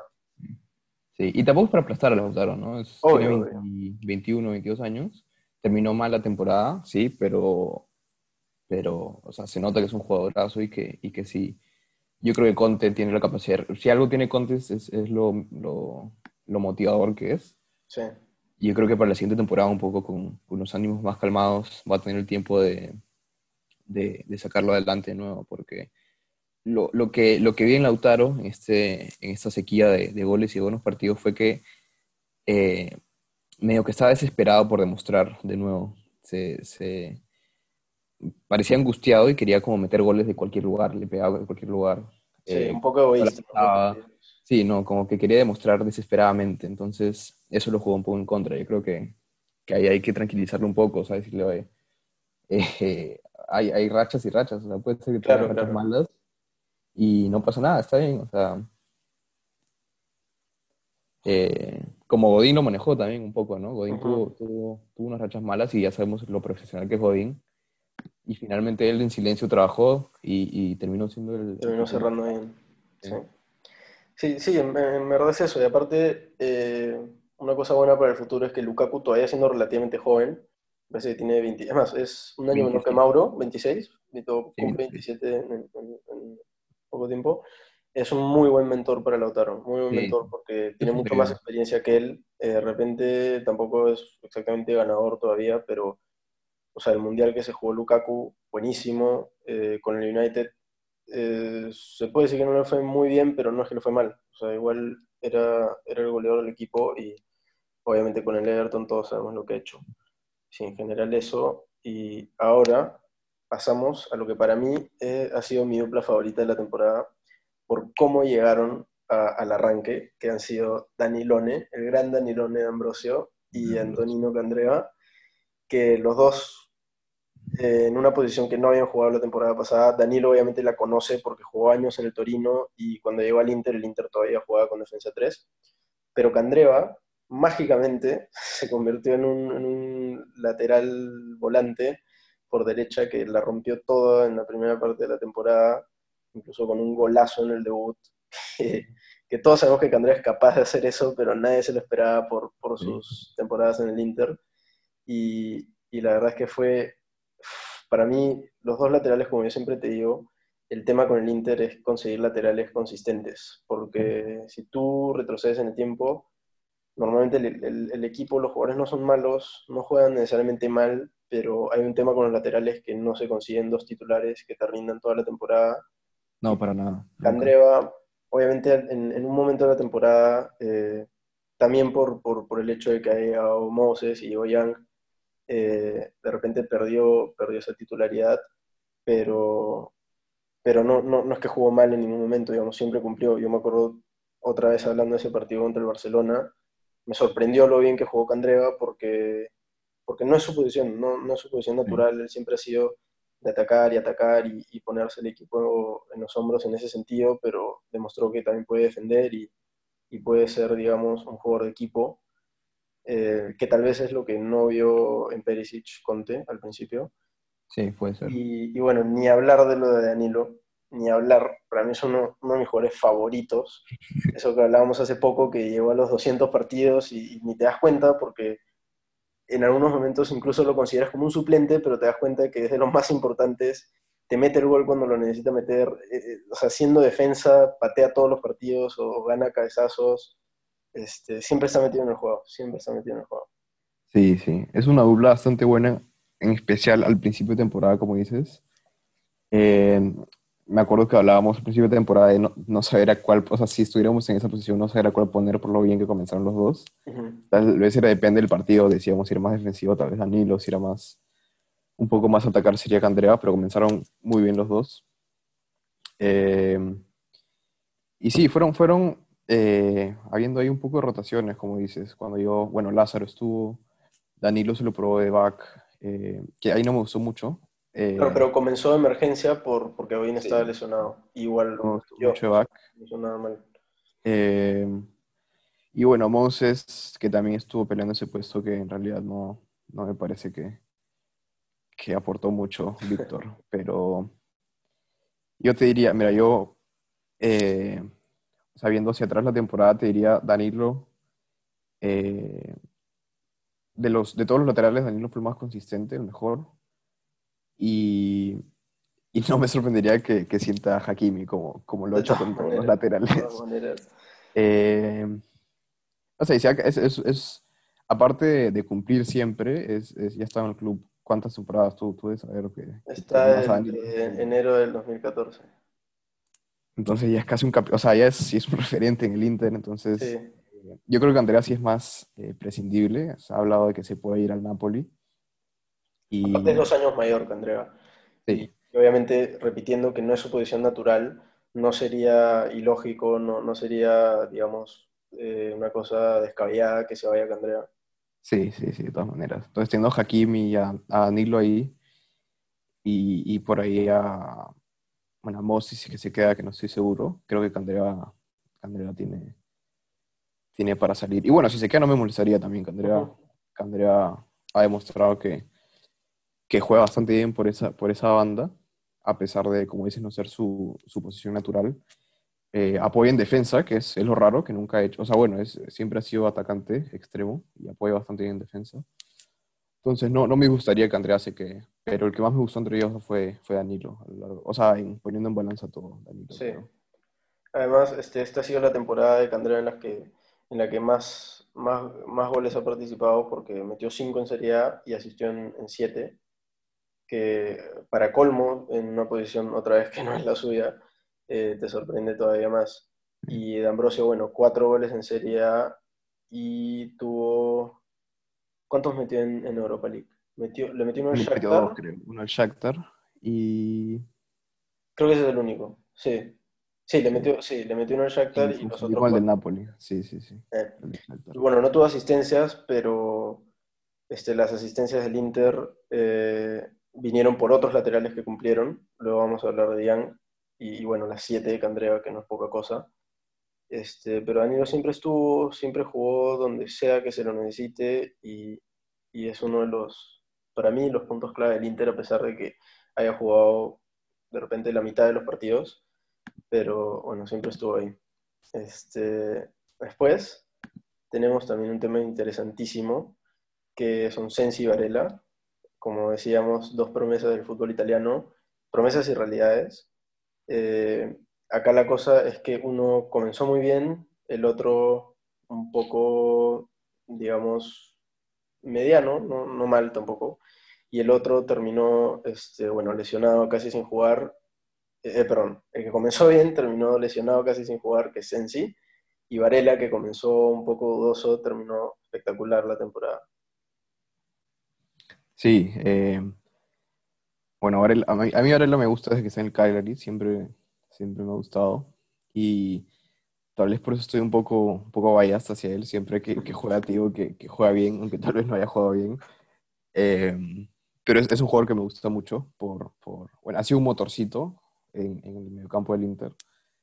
Eh, y Sensi le agregó la calidad que, que le faltaba un poco al, al mediocampo. Siendo Broso siempre siendo el que, el que traslada la pelota al mediocampo, yo creo que Sensi ahí lo ha ayudado bastante. Era, era el que, el que en el, último tercio, cuarto de la cancha manejaba un poco mejor la pelota para, para, para sacarle la presión a Broso, creo. Eh, lo malo obviamente fueron sus lesiones, pero Sensi sin lesiones es, es de mis jugadores favoritos también de la temporada. Sí. Si hubiera estado en ese nivel, eh, hubiera sido de los mejores jugadores de, de, la Serie A, creo yo. Esperemos que se recupere. Yo creo que eh, lo han estado cuidando bastante porque saben que no pueden meterlo si es que tiene un pequeño riesgo de lesión porque se va a lesionar. Entonces, claro, no, no vale la pena. Han sido bastante prudentes en, en no tocarlo por partido, por siglos, por meses, porque para que se recupere bien y sí, sí. Que, que, esté bien recuperado, ¿no? Que, que para la siguiente temporada eh, sea, sea, una pieza importante como, como lo fue en la primera parte. Claro, y además, este, a principio de temporada, el equipo al medio era vecino Brozovic y Sensi. Claro. Varela, Varela, venía como suplente porque es, es un poquito más joven y, y, hay, que, hay que llevarlo más, más de pocos y Sensi la recontrarrompió, metió tres goles, dos asistencias en, en esos primeros nueve, diez partidos. Luego se lesionó, este, obviamente desapareció, pero para mí si no se lesionaba, en la Serie A podía terminar con 10 goles, 10 asistencias fácilmente, porque o sea, incluso ese gol de cabeza con centro de Godín, sí. los goles más raros que he visto sí. en Inter, que un pata que mide unos 68, me parece, te mete un gol de cabeza contra el Udinese, que, que tiene buenos centrales, eh, tu favorito Trostekong es uno. Este, vale, a Noel creo el cabezazo. ¿Qué cosa? Creo que a él fue el que le ganó el cabezazo. Puede ser, puede ser. Aparte un centro de Godín, rarísimo. Sí, sí, sí. Una, un back te mete un centro en esa posición de la cancha. Eh, y bueno, sí, el tema con estos dos es que ojalá los dos estén saludables por toda la temporada porque van a ser una de las mejores duplas de, de mediocampistas italianos de repente de la historia, quién sabe. Ojalá. Aparte en Italia el tema siempre es que los jugadores se desarrollan tarde. Sí. Es, es, el caso de muchos. Es el caso, bueno, Candreva ha tenido momentos, ¿no? Pero D'Ambrosio, por ejemplo, llegó joven, eh, parecía que no iba a hacer mucho y ahora míralo. Este, es el, el Chicho Caputo. ¿eh? Caputo, Cogliarella, Immobile. Este, sí, es verdad. Muchos, muchos. En Italia eso pasa siempre y, y no sería raro que, que, terminen en la historia incluso de la, de la selección. Y hay que estar atentos ahora, ¿no? Que, que convocaron a Sensi en, uh -huh. en Italia. Veremos si, si lo que ponen. No, si... Que no se lesione, aparte. Ojalá ni lo pongan, ¿verdad? Sí, Pero pongan.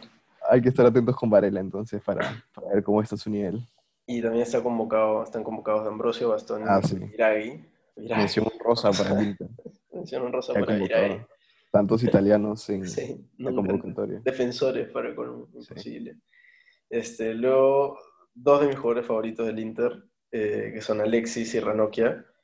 Este, los hemos puesto juntos porque son dos que han jugado muy poco, ya sea por lesiones o por, o por rendimiento, pero siempre cumplieron y, y, no tuvieron ni un solo partido que me acuerde que hayan jugado, digamos, mal, mal. Este, yo primero quería comenzar hablando por Ranocchia porque es, en serio, mm, no sé si mi favorito favorito, pero de repente sí, eh, uno de mis jugadores favoritos después de, del triplete, o sea, obviamente sacando a todos los que ganaron el triplete, porque aparte es el único del Inter que ha ganado algo con este equipo, que fue la, la Copa Italia en el 2011. Y, y, bueno, o sea, ha estado en el equipo, lo compraron en el 2010, pero se fue a préstamo en la primera mitad del lleno, así que está en el Inter, se puede decir, desde el 2011. Tuvo dos préstamos, uno a la Sampdoria y otro al Hull City pero es increíble que se haya mantenido un jugador por todas esas etapas, todas esas temporadas, cuando el Inter quedó noveno, cuando el Inter quedó quinto, cuando el Inter quedó cuarto, se ha mantenido, fue capitán en algún momento, fue el capitán después del Pupi, que no, es poca cosa. No, no, es poca cosa, y, y, vimos que se acabó rápido por, para mí, equivocado que haya salido el equipo tan rápido Ranocchia, porque, porque todavía puede dar mucho en esa época y todavía puede dar mucho, lo ha demostrado la cantidad de duelos aéreos que gana eh, por partido es increíble. Este, es un central con gol, tiene muy buena técnica, este, no es de meter muchas faltas, no es de cometer muchos errores. Y, y para mí, ojalá se quede. Sí, algo que, que, que venimos diciendo de, de Ranocchia es que mucha gente no lo quiere por, porque piensa que es malo, pero yo creo que él, él estuvo rodeado de, de un equipo bastante malo. Un equipo malo, sí. Entonces no le queda de otra que obviamente, eh, o sea, bueno, parecía malo obviamente Ranocchia por, por el equipo en el que estaba rodeado. Eh, pero, pero sí, es un jugador bastante, bastante bueno, que cumple, eh, mete goles. No me acuerdo qué técnico fue, pero lo, lo metí de punta para que me, Spalletti, me parece. Spalletti, Spalletti lo metía en los últimos minutos. Entonces, sí, o sea, es, es, es- yo creo que a Erich Nair me lo saca ahí de, de la línea de tres, de, al medio, pero Ranocchia, Lo rotas, sea, lo puede- puedes rotar ahí. sí, lo puedes rotar y Ranocchia sin problema puede, puede cumplir esa, ese papel de, de vice de Brig. Aparte, Ran es un tipazo, o sea, eso Es un también hay que tomarlo en cuenta. Es, es, es un tipo de vestuario que, que se lleva Sí. bien con todos. Sí, sí, eso es bueno.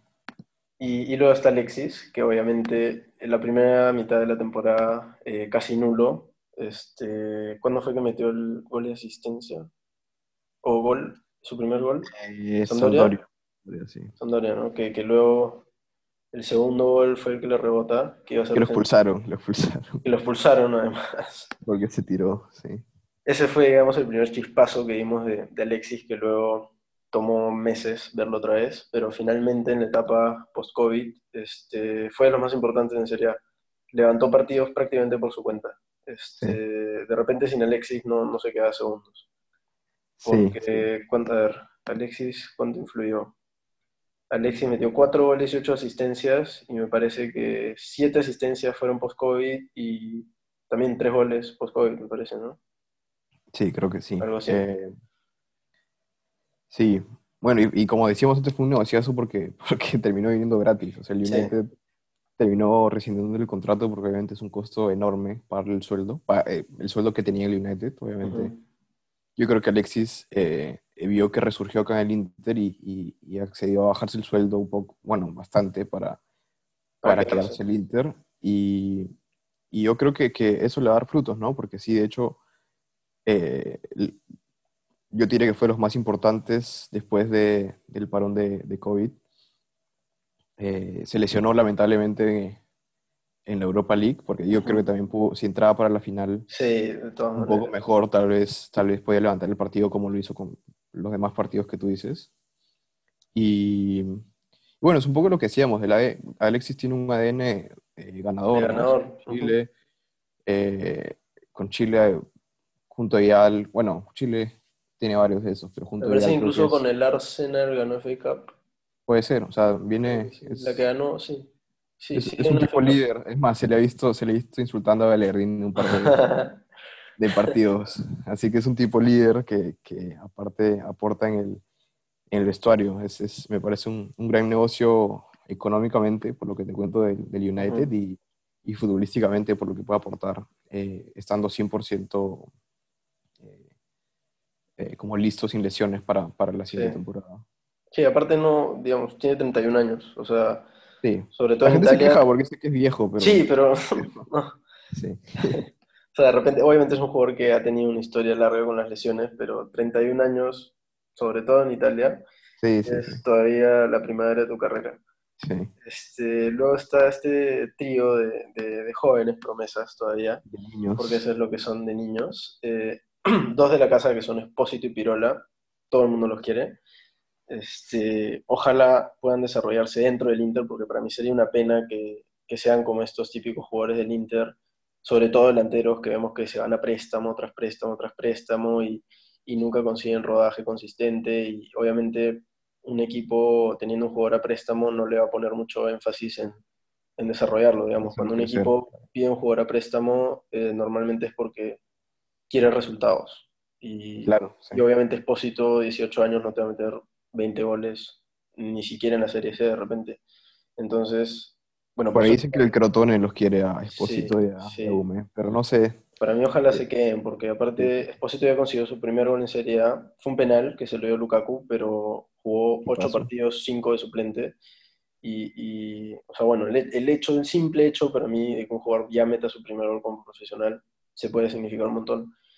Y este, además, justo con la, prudencia que va a tener el Inter en este mercado, eh, ojalá se quede, porque puede ser un buen cuarto o quinto delantero ahí para, para estar. Y Pirolo, obviamente, es un poco más difícil su situación porque hay más centrales, pero en el caso de que se termine yendo, para mí Rano está más que confirmado, pero, pero no sé, si por ahí hay, algún movimiento, yo creo que Pirola, al igual que lo hizo Bastoni, puede comenzar a tener un poquito de, minutos. Sí, Pirola es zurdo, ¿no? Sí, creo. Pirola me parece que es diestro.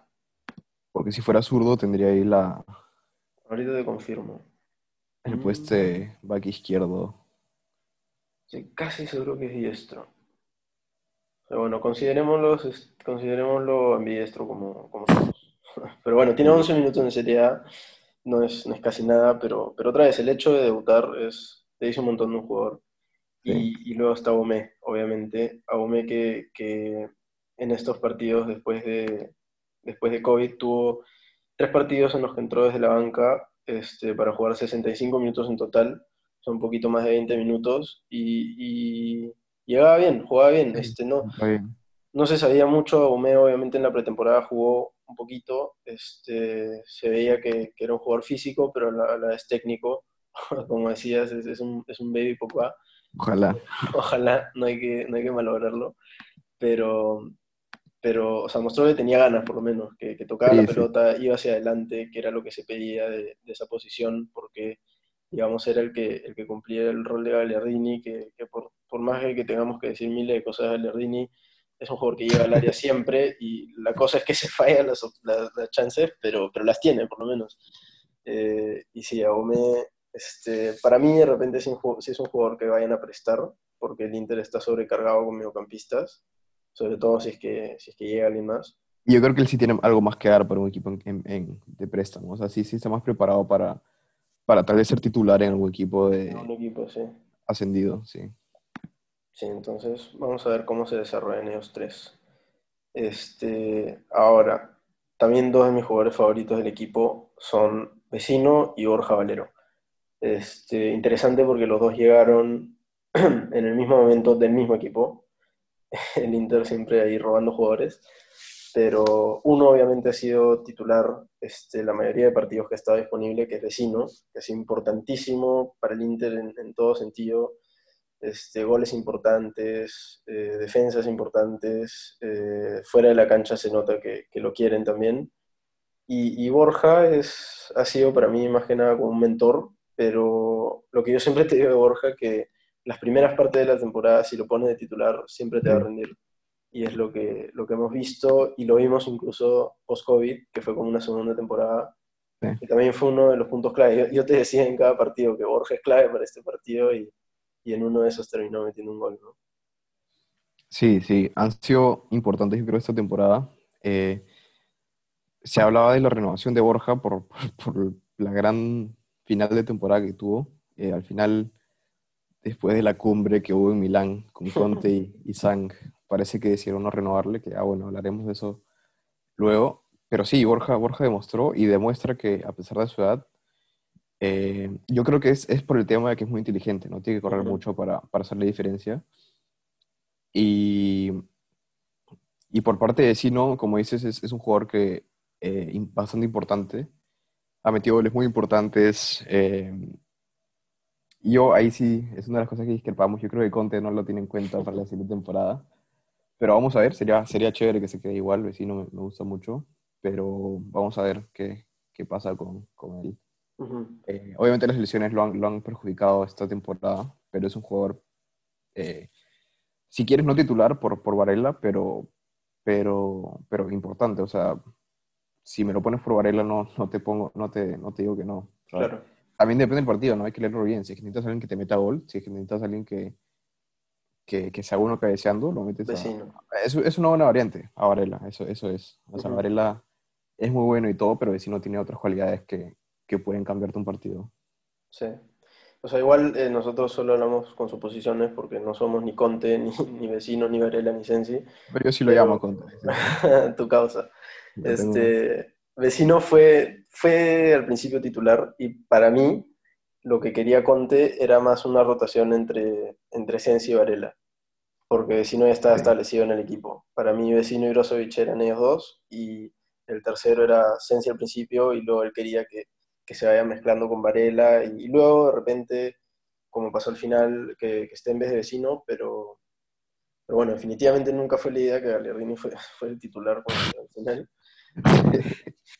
Eso fue improvisado.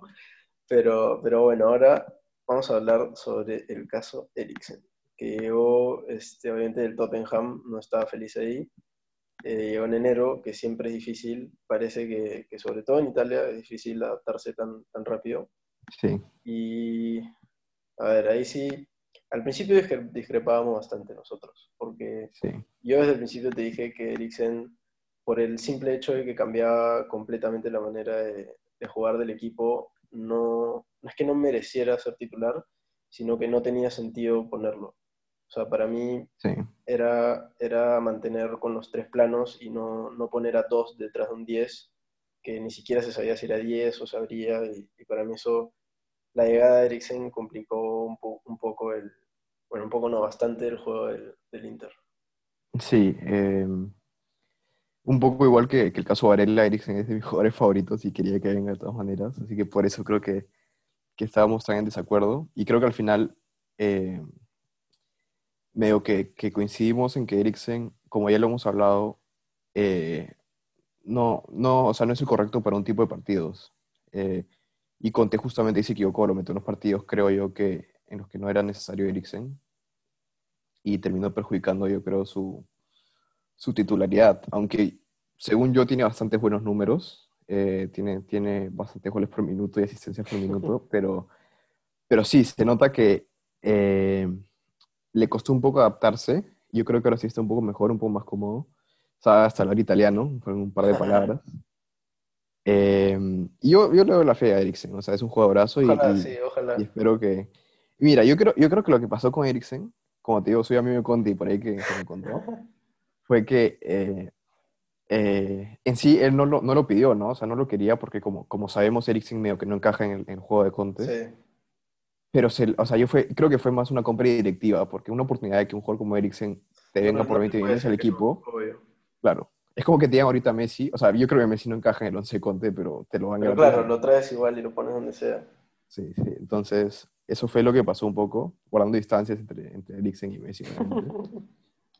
Pero bueno, ya lo tenemos, o sea, ya está acá y, es un jugadorazo y creo que, y espero que se pueda adaptar. Eh, Conte a él y él a Conte, un poco los dos, ¿no? Sí. Eh, porque Eriksen puede jugar de 10, pero yo creo que si, si se esfuerza un poco más puede jugar en ese... Puede jugar más atrás, En ese, puede cumplir el rol de Sensi, tranquilamente. Sí.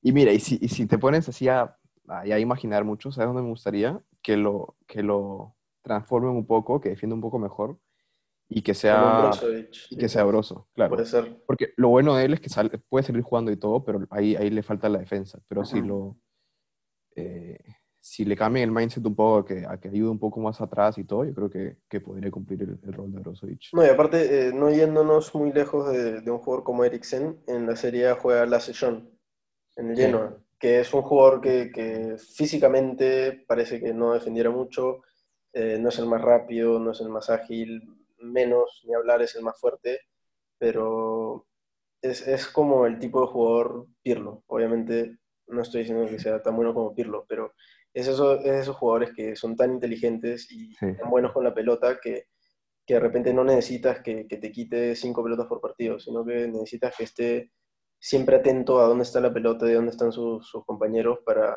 para, salir jugando bien. Y obviamente el Genoa no es un equipo que pelee por nada, pero pero es parte importante del juego y de la razón por la que el Genoa sigue en Serie Y claro, Eriksen es un jugador que de todas maneras yo creo que se puede convertir en, en, ese tipo de jugador.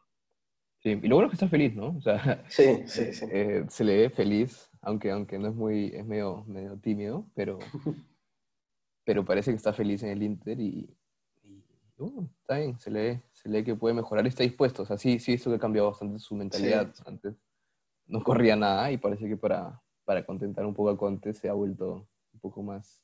Sí, aparte el hecho, el hecho de que sea suplente, obviamente te motiva más a, a, demostrar que puedes hacer algo. Sí, sí, sí. Es un caso, ¿no? Como le Es un caso, Eriksen. Sí. Porque no sabemos qué va a pasar. Por ahí que dicen que lo van a vender. Es igual, si lo venden, vamos a sacar un montón de plata por ahí. Sí, sí. O sea, sería generalmente negativo porque no. sí, no. ¿Para qué lo trajiste? Pero pero bueno, si, si, si decides, digamos, firmemente que no te va a servir, obviamente mejor eh, vender lo que se quede. Pero bueno, esperemos que se quede. Y, y, siguiendo con ese tema de, de, enero, que Eriksen llegó en enero, llegaron también Moses y Jan. Eh, bueno, entre comillas también de la Premier, porque Moses venía de, de Turquía, pero es un jugador de Premier históricamente. Ha jugado, no sé, eh, unas seis temporadas habrá jugado en Premier porque ha jugado tanto en el Chelsea como en el West Ham. Y no sé si me estoy perdiendo de equipo de Premier donde jugamos. Siento que sí, Stoke City. Y no sé si se me escapa otro. Pero, pero sí, o sea, Conte trajo tres jugadores de Premier que básicamente eh, su idea era que los tres sean titulares, porque intentó eso con Moses, no se dio al final por tema de rendimiento, pero Young la recontra rompió, cuatro goles y cuatro asistencias, adaptándote a una nueva liga, siendo lateral izquierdo, para mí increíble, y el hecho de que, de que se haya confirmado que, que se quede Young es, es, muy bueno para el equipo más allá de su edad, porque obviamente en la Serie 35 o 36 años son como 25 26 y, y ojalá para mí que sea un tema entre Yang y Ambrosio por, por, por esa pelea por la banda izquierda. Sí, eh, Moses, eh, yo creo que, que, Conte quería un poco eh, otra variante para la banda derecha. Lo trajo a Moses porque lo conocía el Chelsea, obviamente. Eh, pero no es el mismo Moses que tuvo en el Chelsea, claramente. Uh -huh. Entonces no, no rindió muy bien.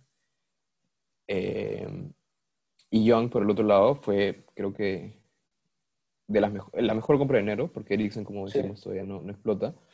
Entonces, eh, bueno, Young llegó, llegó súper bien. Yo creo que también ahí va el tema, el tema motivador. No le estaba yendo tan bien el United, estaba de, no estaba de titular. Bueno, era capitán, pero... Era capitán, pero, claro. Era como Ranocchia cuando era capitán también. Sí.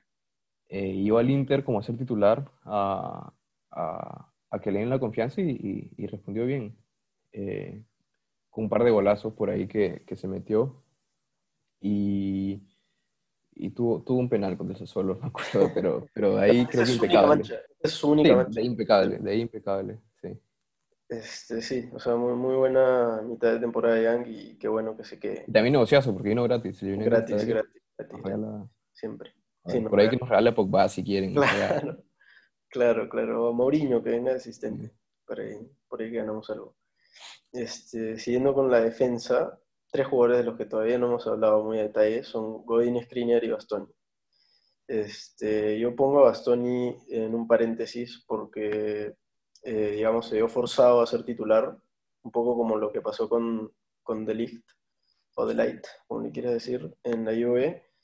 Eh, el tema es que Light obviamente venía a ser eh, titular en un equipazo como el Ajax y Bastoni venía a ser titular en un equipito como el Parma. Bueno, equipito no, no hay que faltar el respeto, a mí me encanta el Parma, pero, pero obviamente comparando con el Ajax este, no, no está ni cerca. Eh, pero entonces Godín y Skriniar, uno obviamente llega con la reputación de, de, ser ganador y líder, y más o menos, en general, en general o sea, me, me, me encantó su actitud y el hecho de que, como yo te decía sobre la final, que que puede tener una cagada en un partido, pero la recupera en el mismo. En la final sí. no jugó bien, pero metió un gol. Entonces sí. igual influyó.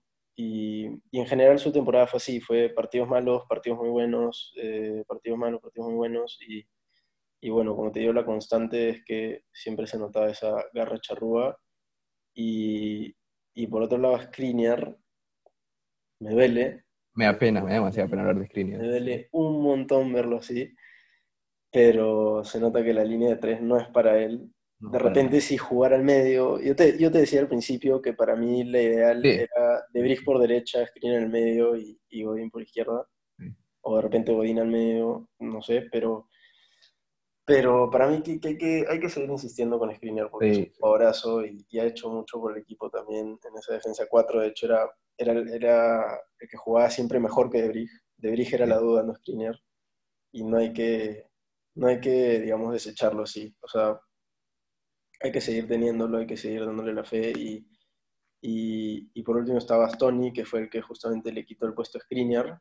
Eh, además de que es zurdo, tiene esa ventaja de ser zurdo, que no tiene que, que controlar mucho la pelota para, para, salir por ese lado. Skriniar se, se, se le notaba que no, no, estaba muy cómodo saliendo por izquierda, en cambio Bastoni eh, naturalmente mira la banda izquierda cuando recibe la pelota y, el hecho de nada más controlar con la pierna izquierda naturalmente le da un montón de ventajas, sobre todo porque cuando sales jugando eso es lo que importa, este, digamos, la, la rapidez con la que juegas. Y se vio que Bastoni aparte tiene unos pases espectaculares. Y, y, bueno, sí, en general el balance que hago es que estos tres fueron eh, inconsistentes, se puede decir, pero no es que jugaron mal, ninguno me parece que jugó mal, pero, pero para mí el que más, el que más este, desentonó fue Skriniar al final. Sí. Eh, sí, o sea, Skriniar se le notó que, que, le vino mal la línea de tres.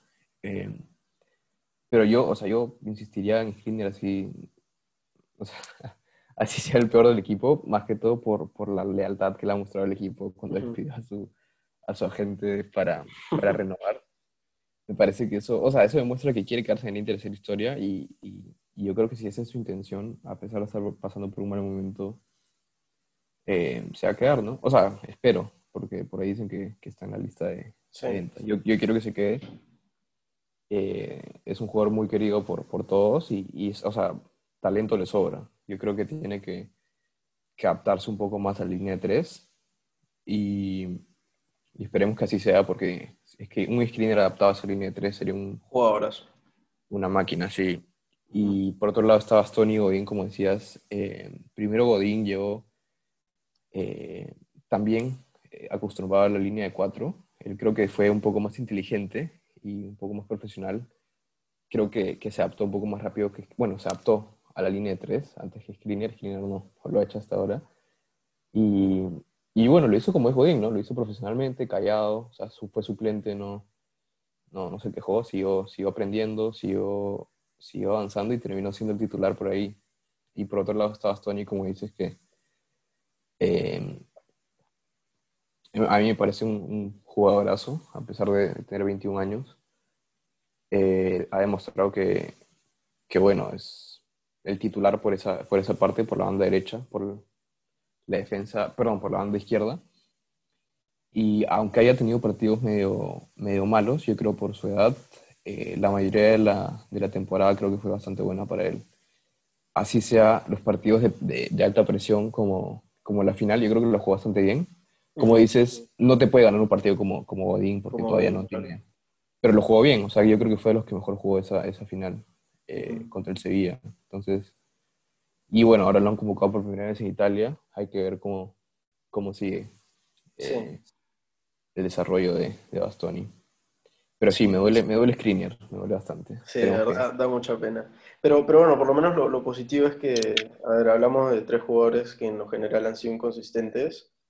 Tal vez incluso se puede considerar que, que Bastoni, siendo el más joven, fue el que, el, sí. que, que estuvo más consistente, pero pero de repente dices, ah, que entonces el Inter defendió mal, pero no, siguió siendo la mejor ofensa de la Serie más allá de eso. Entonces, de todas maneras, hay, hay puntos positivos, solo que eh, de Godín y Skriniar no se vio lo que se esperaba. Ese es el único tema. O sea, Godín y Skriniar pueden jugar muchísimo mejor de lo que han jugado, eh, no solo en lo defensivo, sino que Godín perdió, perdía, mucho la pelota, perdía mucho la pelota, obviamente, porque jugando en una línea de cuatro, eh, ningún entrenador te va a pedir que, que que, digamos, que salgas. salgas tanto. Eh, vas a tener pases mucho más simples porque tienes el lateral más cerca, de repente tienes dos jugadores en el mediocampo en vez de uno.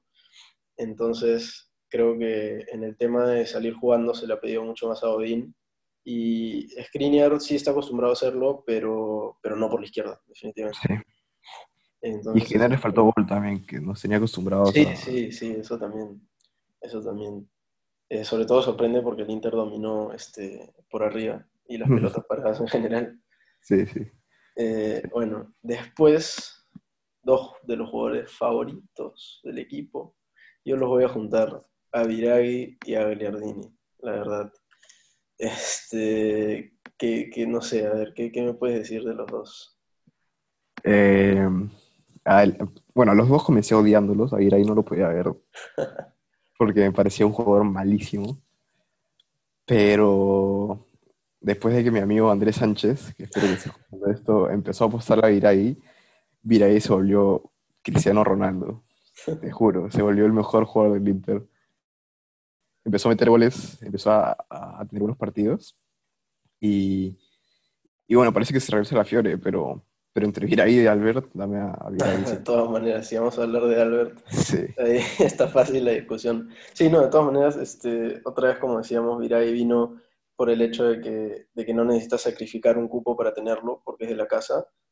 Y entonces obviamente no vino para ser titular y, terminó jugando varios partidos de titular y, en general no, no, lo hizo mal. Tiene errores, obviamente no es el mejor jugador, eh, pero, pero bueno, demostró que por lo menos puede, puede cumplir. Y, y Gagliardini, yo le sigo dando la fe, honestamente, siempre le di la fe de que vino, pero en el Inter definitivamente ha ido de, de muy bueno a muy malo. Este, es el caso de este que you either die a hero or live long enough to become a villain. Porque ahora la verdad es que todos los interistas en general han comenzado a odiarlo, sobre todo por el hecho, el lamentable hecho, que yo no le pongo mucha culpa en verdad, porque para mí este, ese partido del Sassuolo, si lo ganábamos, eh, obviamente la Juve no jugaba con suplentes el último partido. No, claro, obvio. Eso que quedamos en un punto fue medio, es medio sí, una sí, sí, es medio mentiroso cuando es la tabla, porque porque el Inter de repente, eh, bueno, no tanto el Inter, sino que la Juve sus últimos dos partidos no los jugó obviamente con lo, con lo, que, con lo que tenía y, los terminó perdiendo. Pero bueno, Gagliardini, para los que no saben, falló un gol literalmente en la línea. Nadie sabe cómo, pero la tiró arriba del palo. Al palo, al palo. Al palo, la tiró al palo, claro. Apuntó al palo. Una cosa que, que está bien que lo hagas si estás defendiendo, pero no si estás atacando. o sea, lo peor, es que lo peor de, ese, de, ese, de esa situación es que, no, o sea, no es que solo metió el pie, sino le quiso dar fuerte por una estúpida razón. No, no había arquero, no había necesidad de hacer esa cosa. Y, bueno, complicado hacerlo en un partido así, lamentablemente no se ganó. Igual ese, ese partido, más allá de culpa de Aliardini, se debió haber ganado de otra manera, eh, no, no recibiendo esos goles, pero bueno. En general la temporada de Aliardini no ha sido la mejor, pero este, en su defensa, nunca era el plan que sea titular. Nunca era el plan que sea titular porque en un universo sin lesiones eh, la rotación hubiera sido con Vecino, Sensi y Varela, Brozovic siendo el fijo, y Gagliardini como en cuarto plano, incluso peleándose con Borja. Que fue lo que se dio igual y sobre todo llegando Eriksen, digamos. Uno se imaginaba que Gagliardini iba a tener mucho menos minutos, pero terminó siendo titular en la final. Incluso en la final tiene un remate que para mí ha sido pésimo, que, que pudo haber sido gol tranquilamente. Y bueno, sin general una temporada que no tuvo muchos puntos altos, eh, tampoco tuvo, digamos, extremadamente puntos bajos, pero, pero esos puntos bajos sí, sí se notaron. Sí, sí, sí. Eh, tú, tú le tienes un poco más de paciencia a los jugadores. Yo, También lo, lo que hice cuando vino, jugó bastante bien las primeras temporadas. Esta fue un poco de la, creo que la peor temporada que ha tenido el Inter. Y, y ahí le quiero también dar, como, como estábamos hablando, un poco de responsabilidad a Conte, no sé, leer bien los partidos. ¿no? o sea, es culpa de, de darle un poco por, por, jugar mal, pero... Jugar mal, pero... Tienes a Borja, tienes opciones. Sí, hay, hay opciones diferentes. Entonces tampoco lo sepulto a, a Gaglio, le, le daría una temporada más. Eh, aparte, lo raro del Inter es que tenemos sobrepoblación de, de, de, mediocampistas y terminamos jugando con Gagliardini porque todos se lesionan. sí, sí.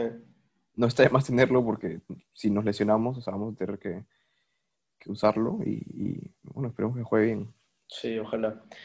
Y a ver, hemos hablado de todos los jugadores del equipo.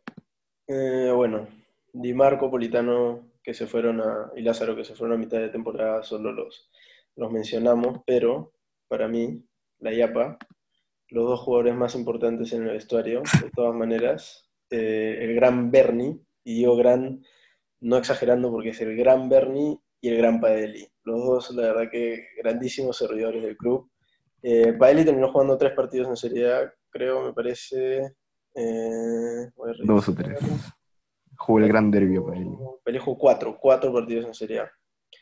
Este, no, perdón, fueron tres, pero uno de esos es el, de la Roja, que no jugó, pero lo expulsaron estando en la banca. Y, Bernie no tapó ninguno, pero lo expulsaron dos veces. Es grandísimo el papel de Bernie desde la banca, la verdad. Eh, eh, bueno, a ver, ¿qué podemos decir de ellos? Eh, Bernie es también un tema de que, de que es de la casa, está en el Inter, volvió me parece que hace cuatro años, una cosa así. Por ahí, sí.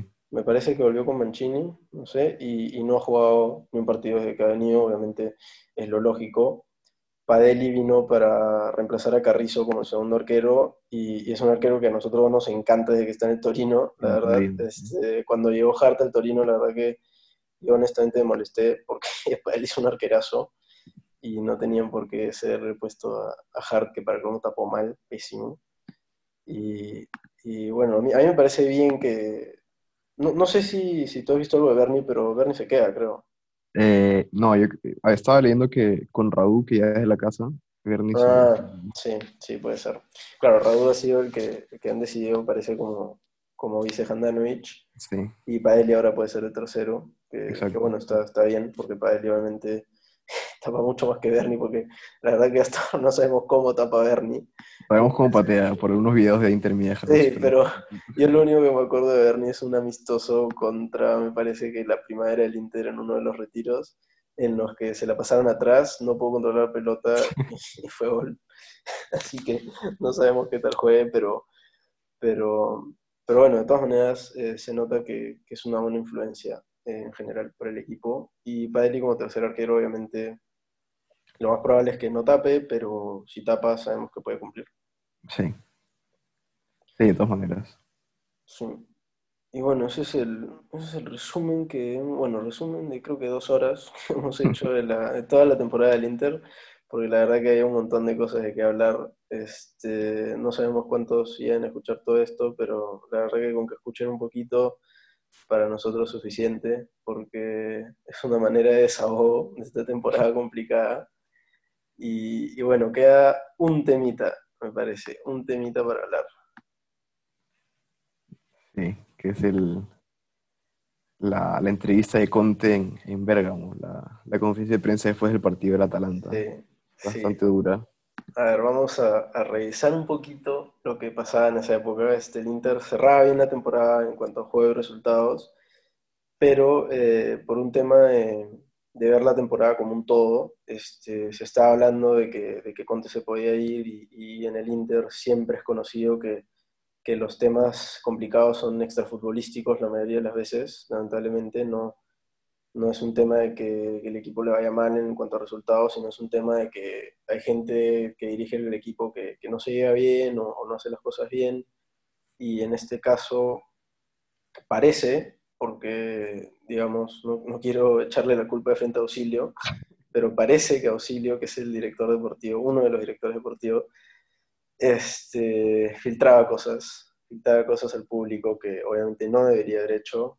Y si es él, la verdad que obviamente la, eh, la, solución obviamente sería votarlo, pero lo que decía Conte en ese entonces, apenas acabó la Serie A, era que, que no, no había un reconocimiento sobre su trabajo y que el club en general no le, no le daba la protección que él, que él quería.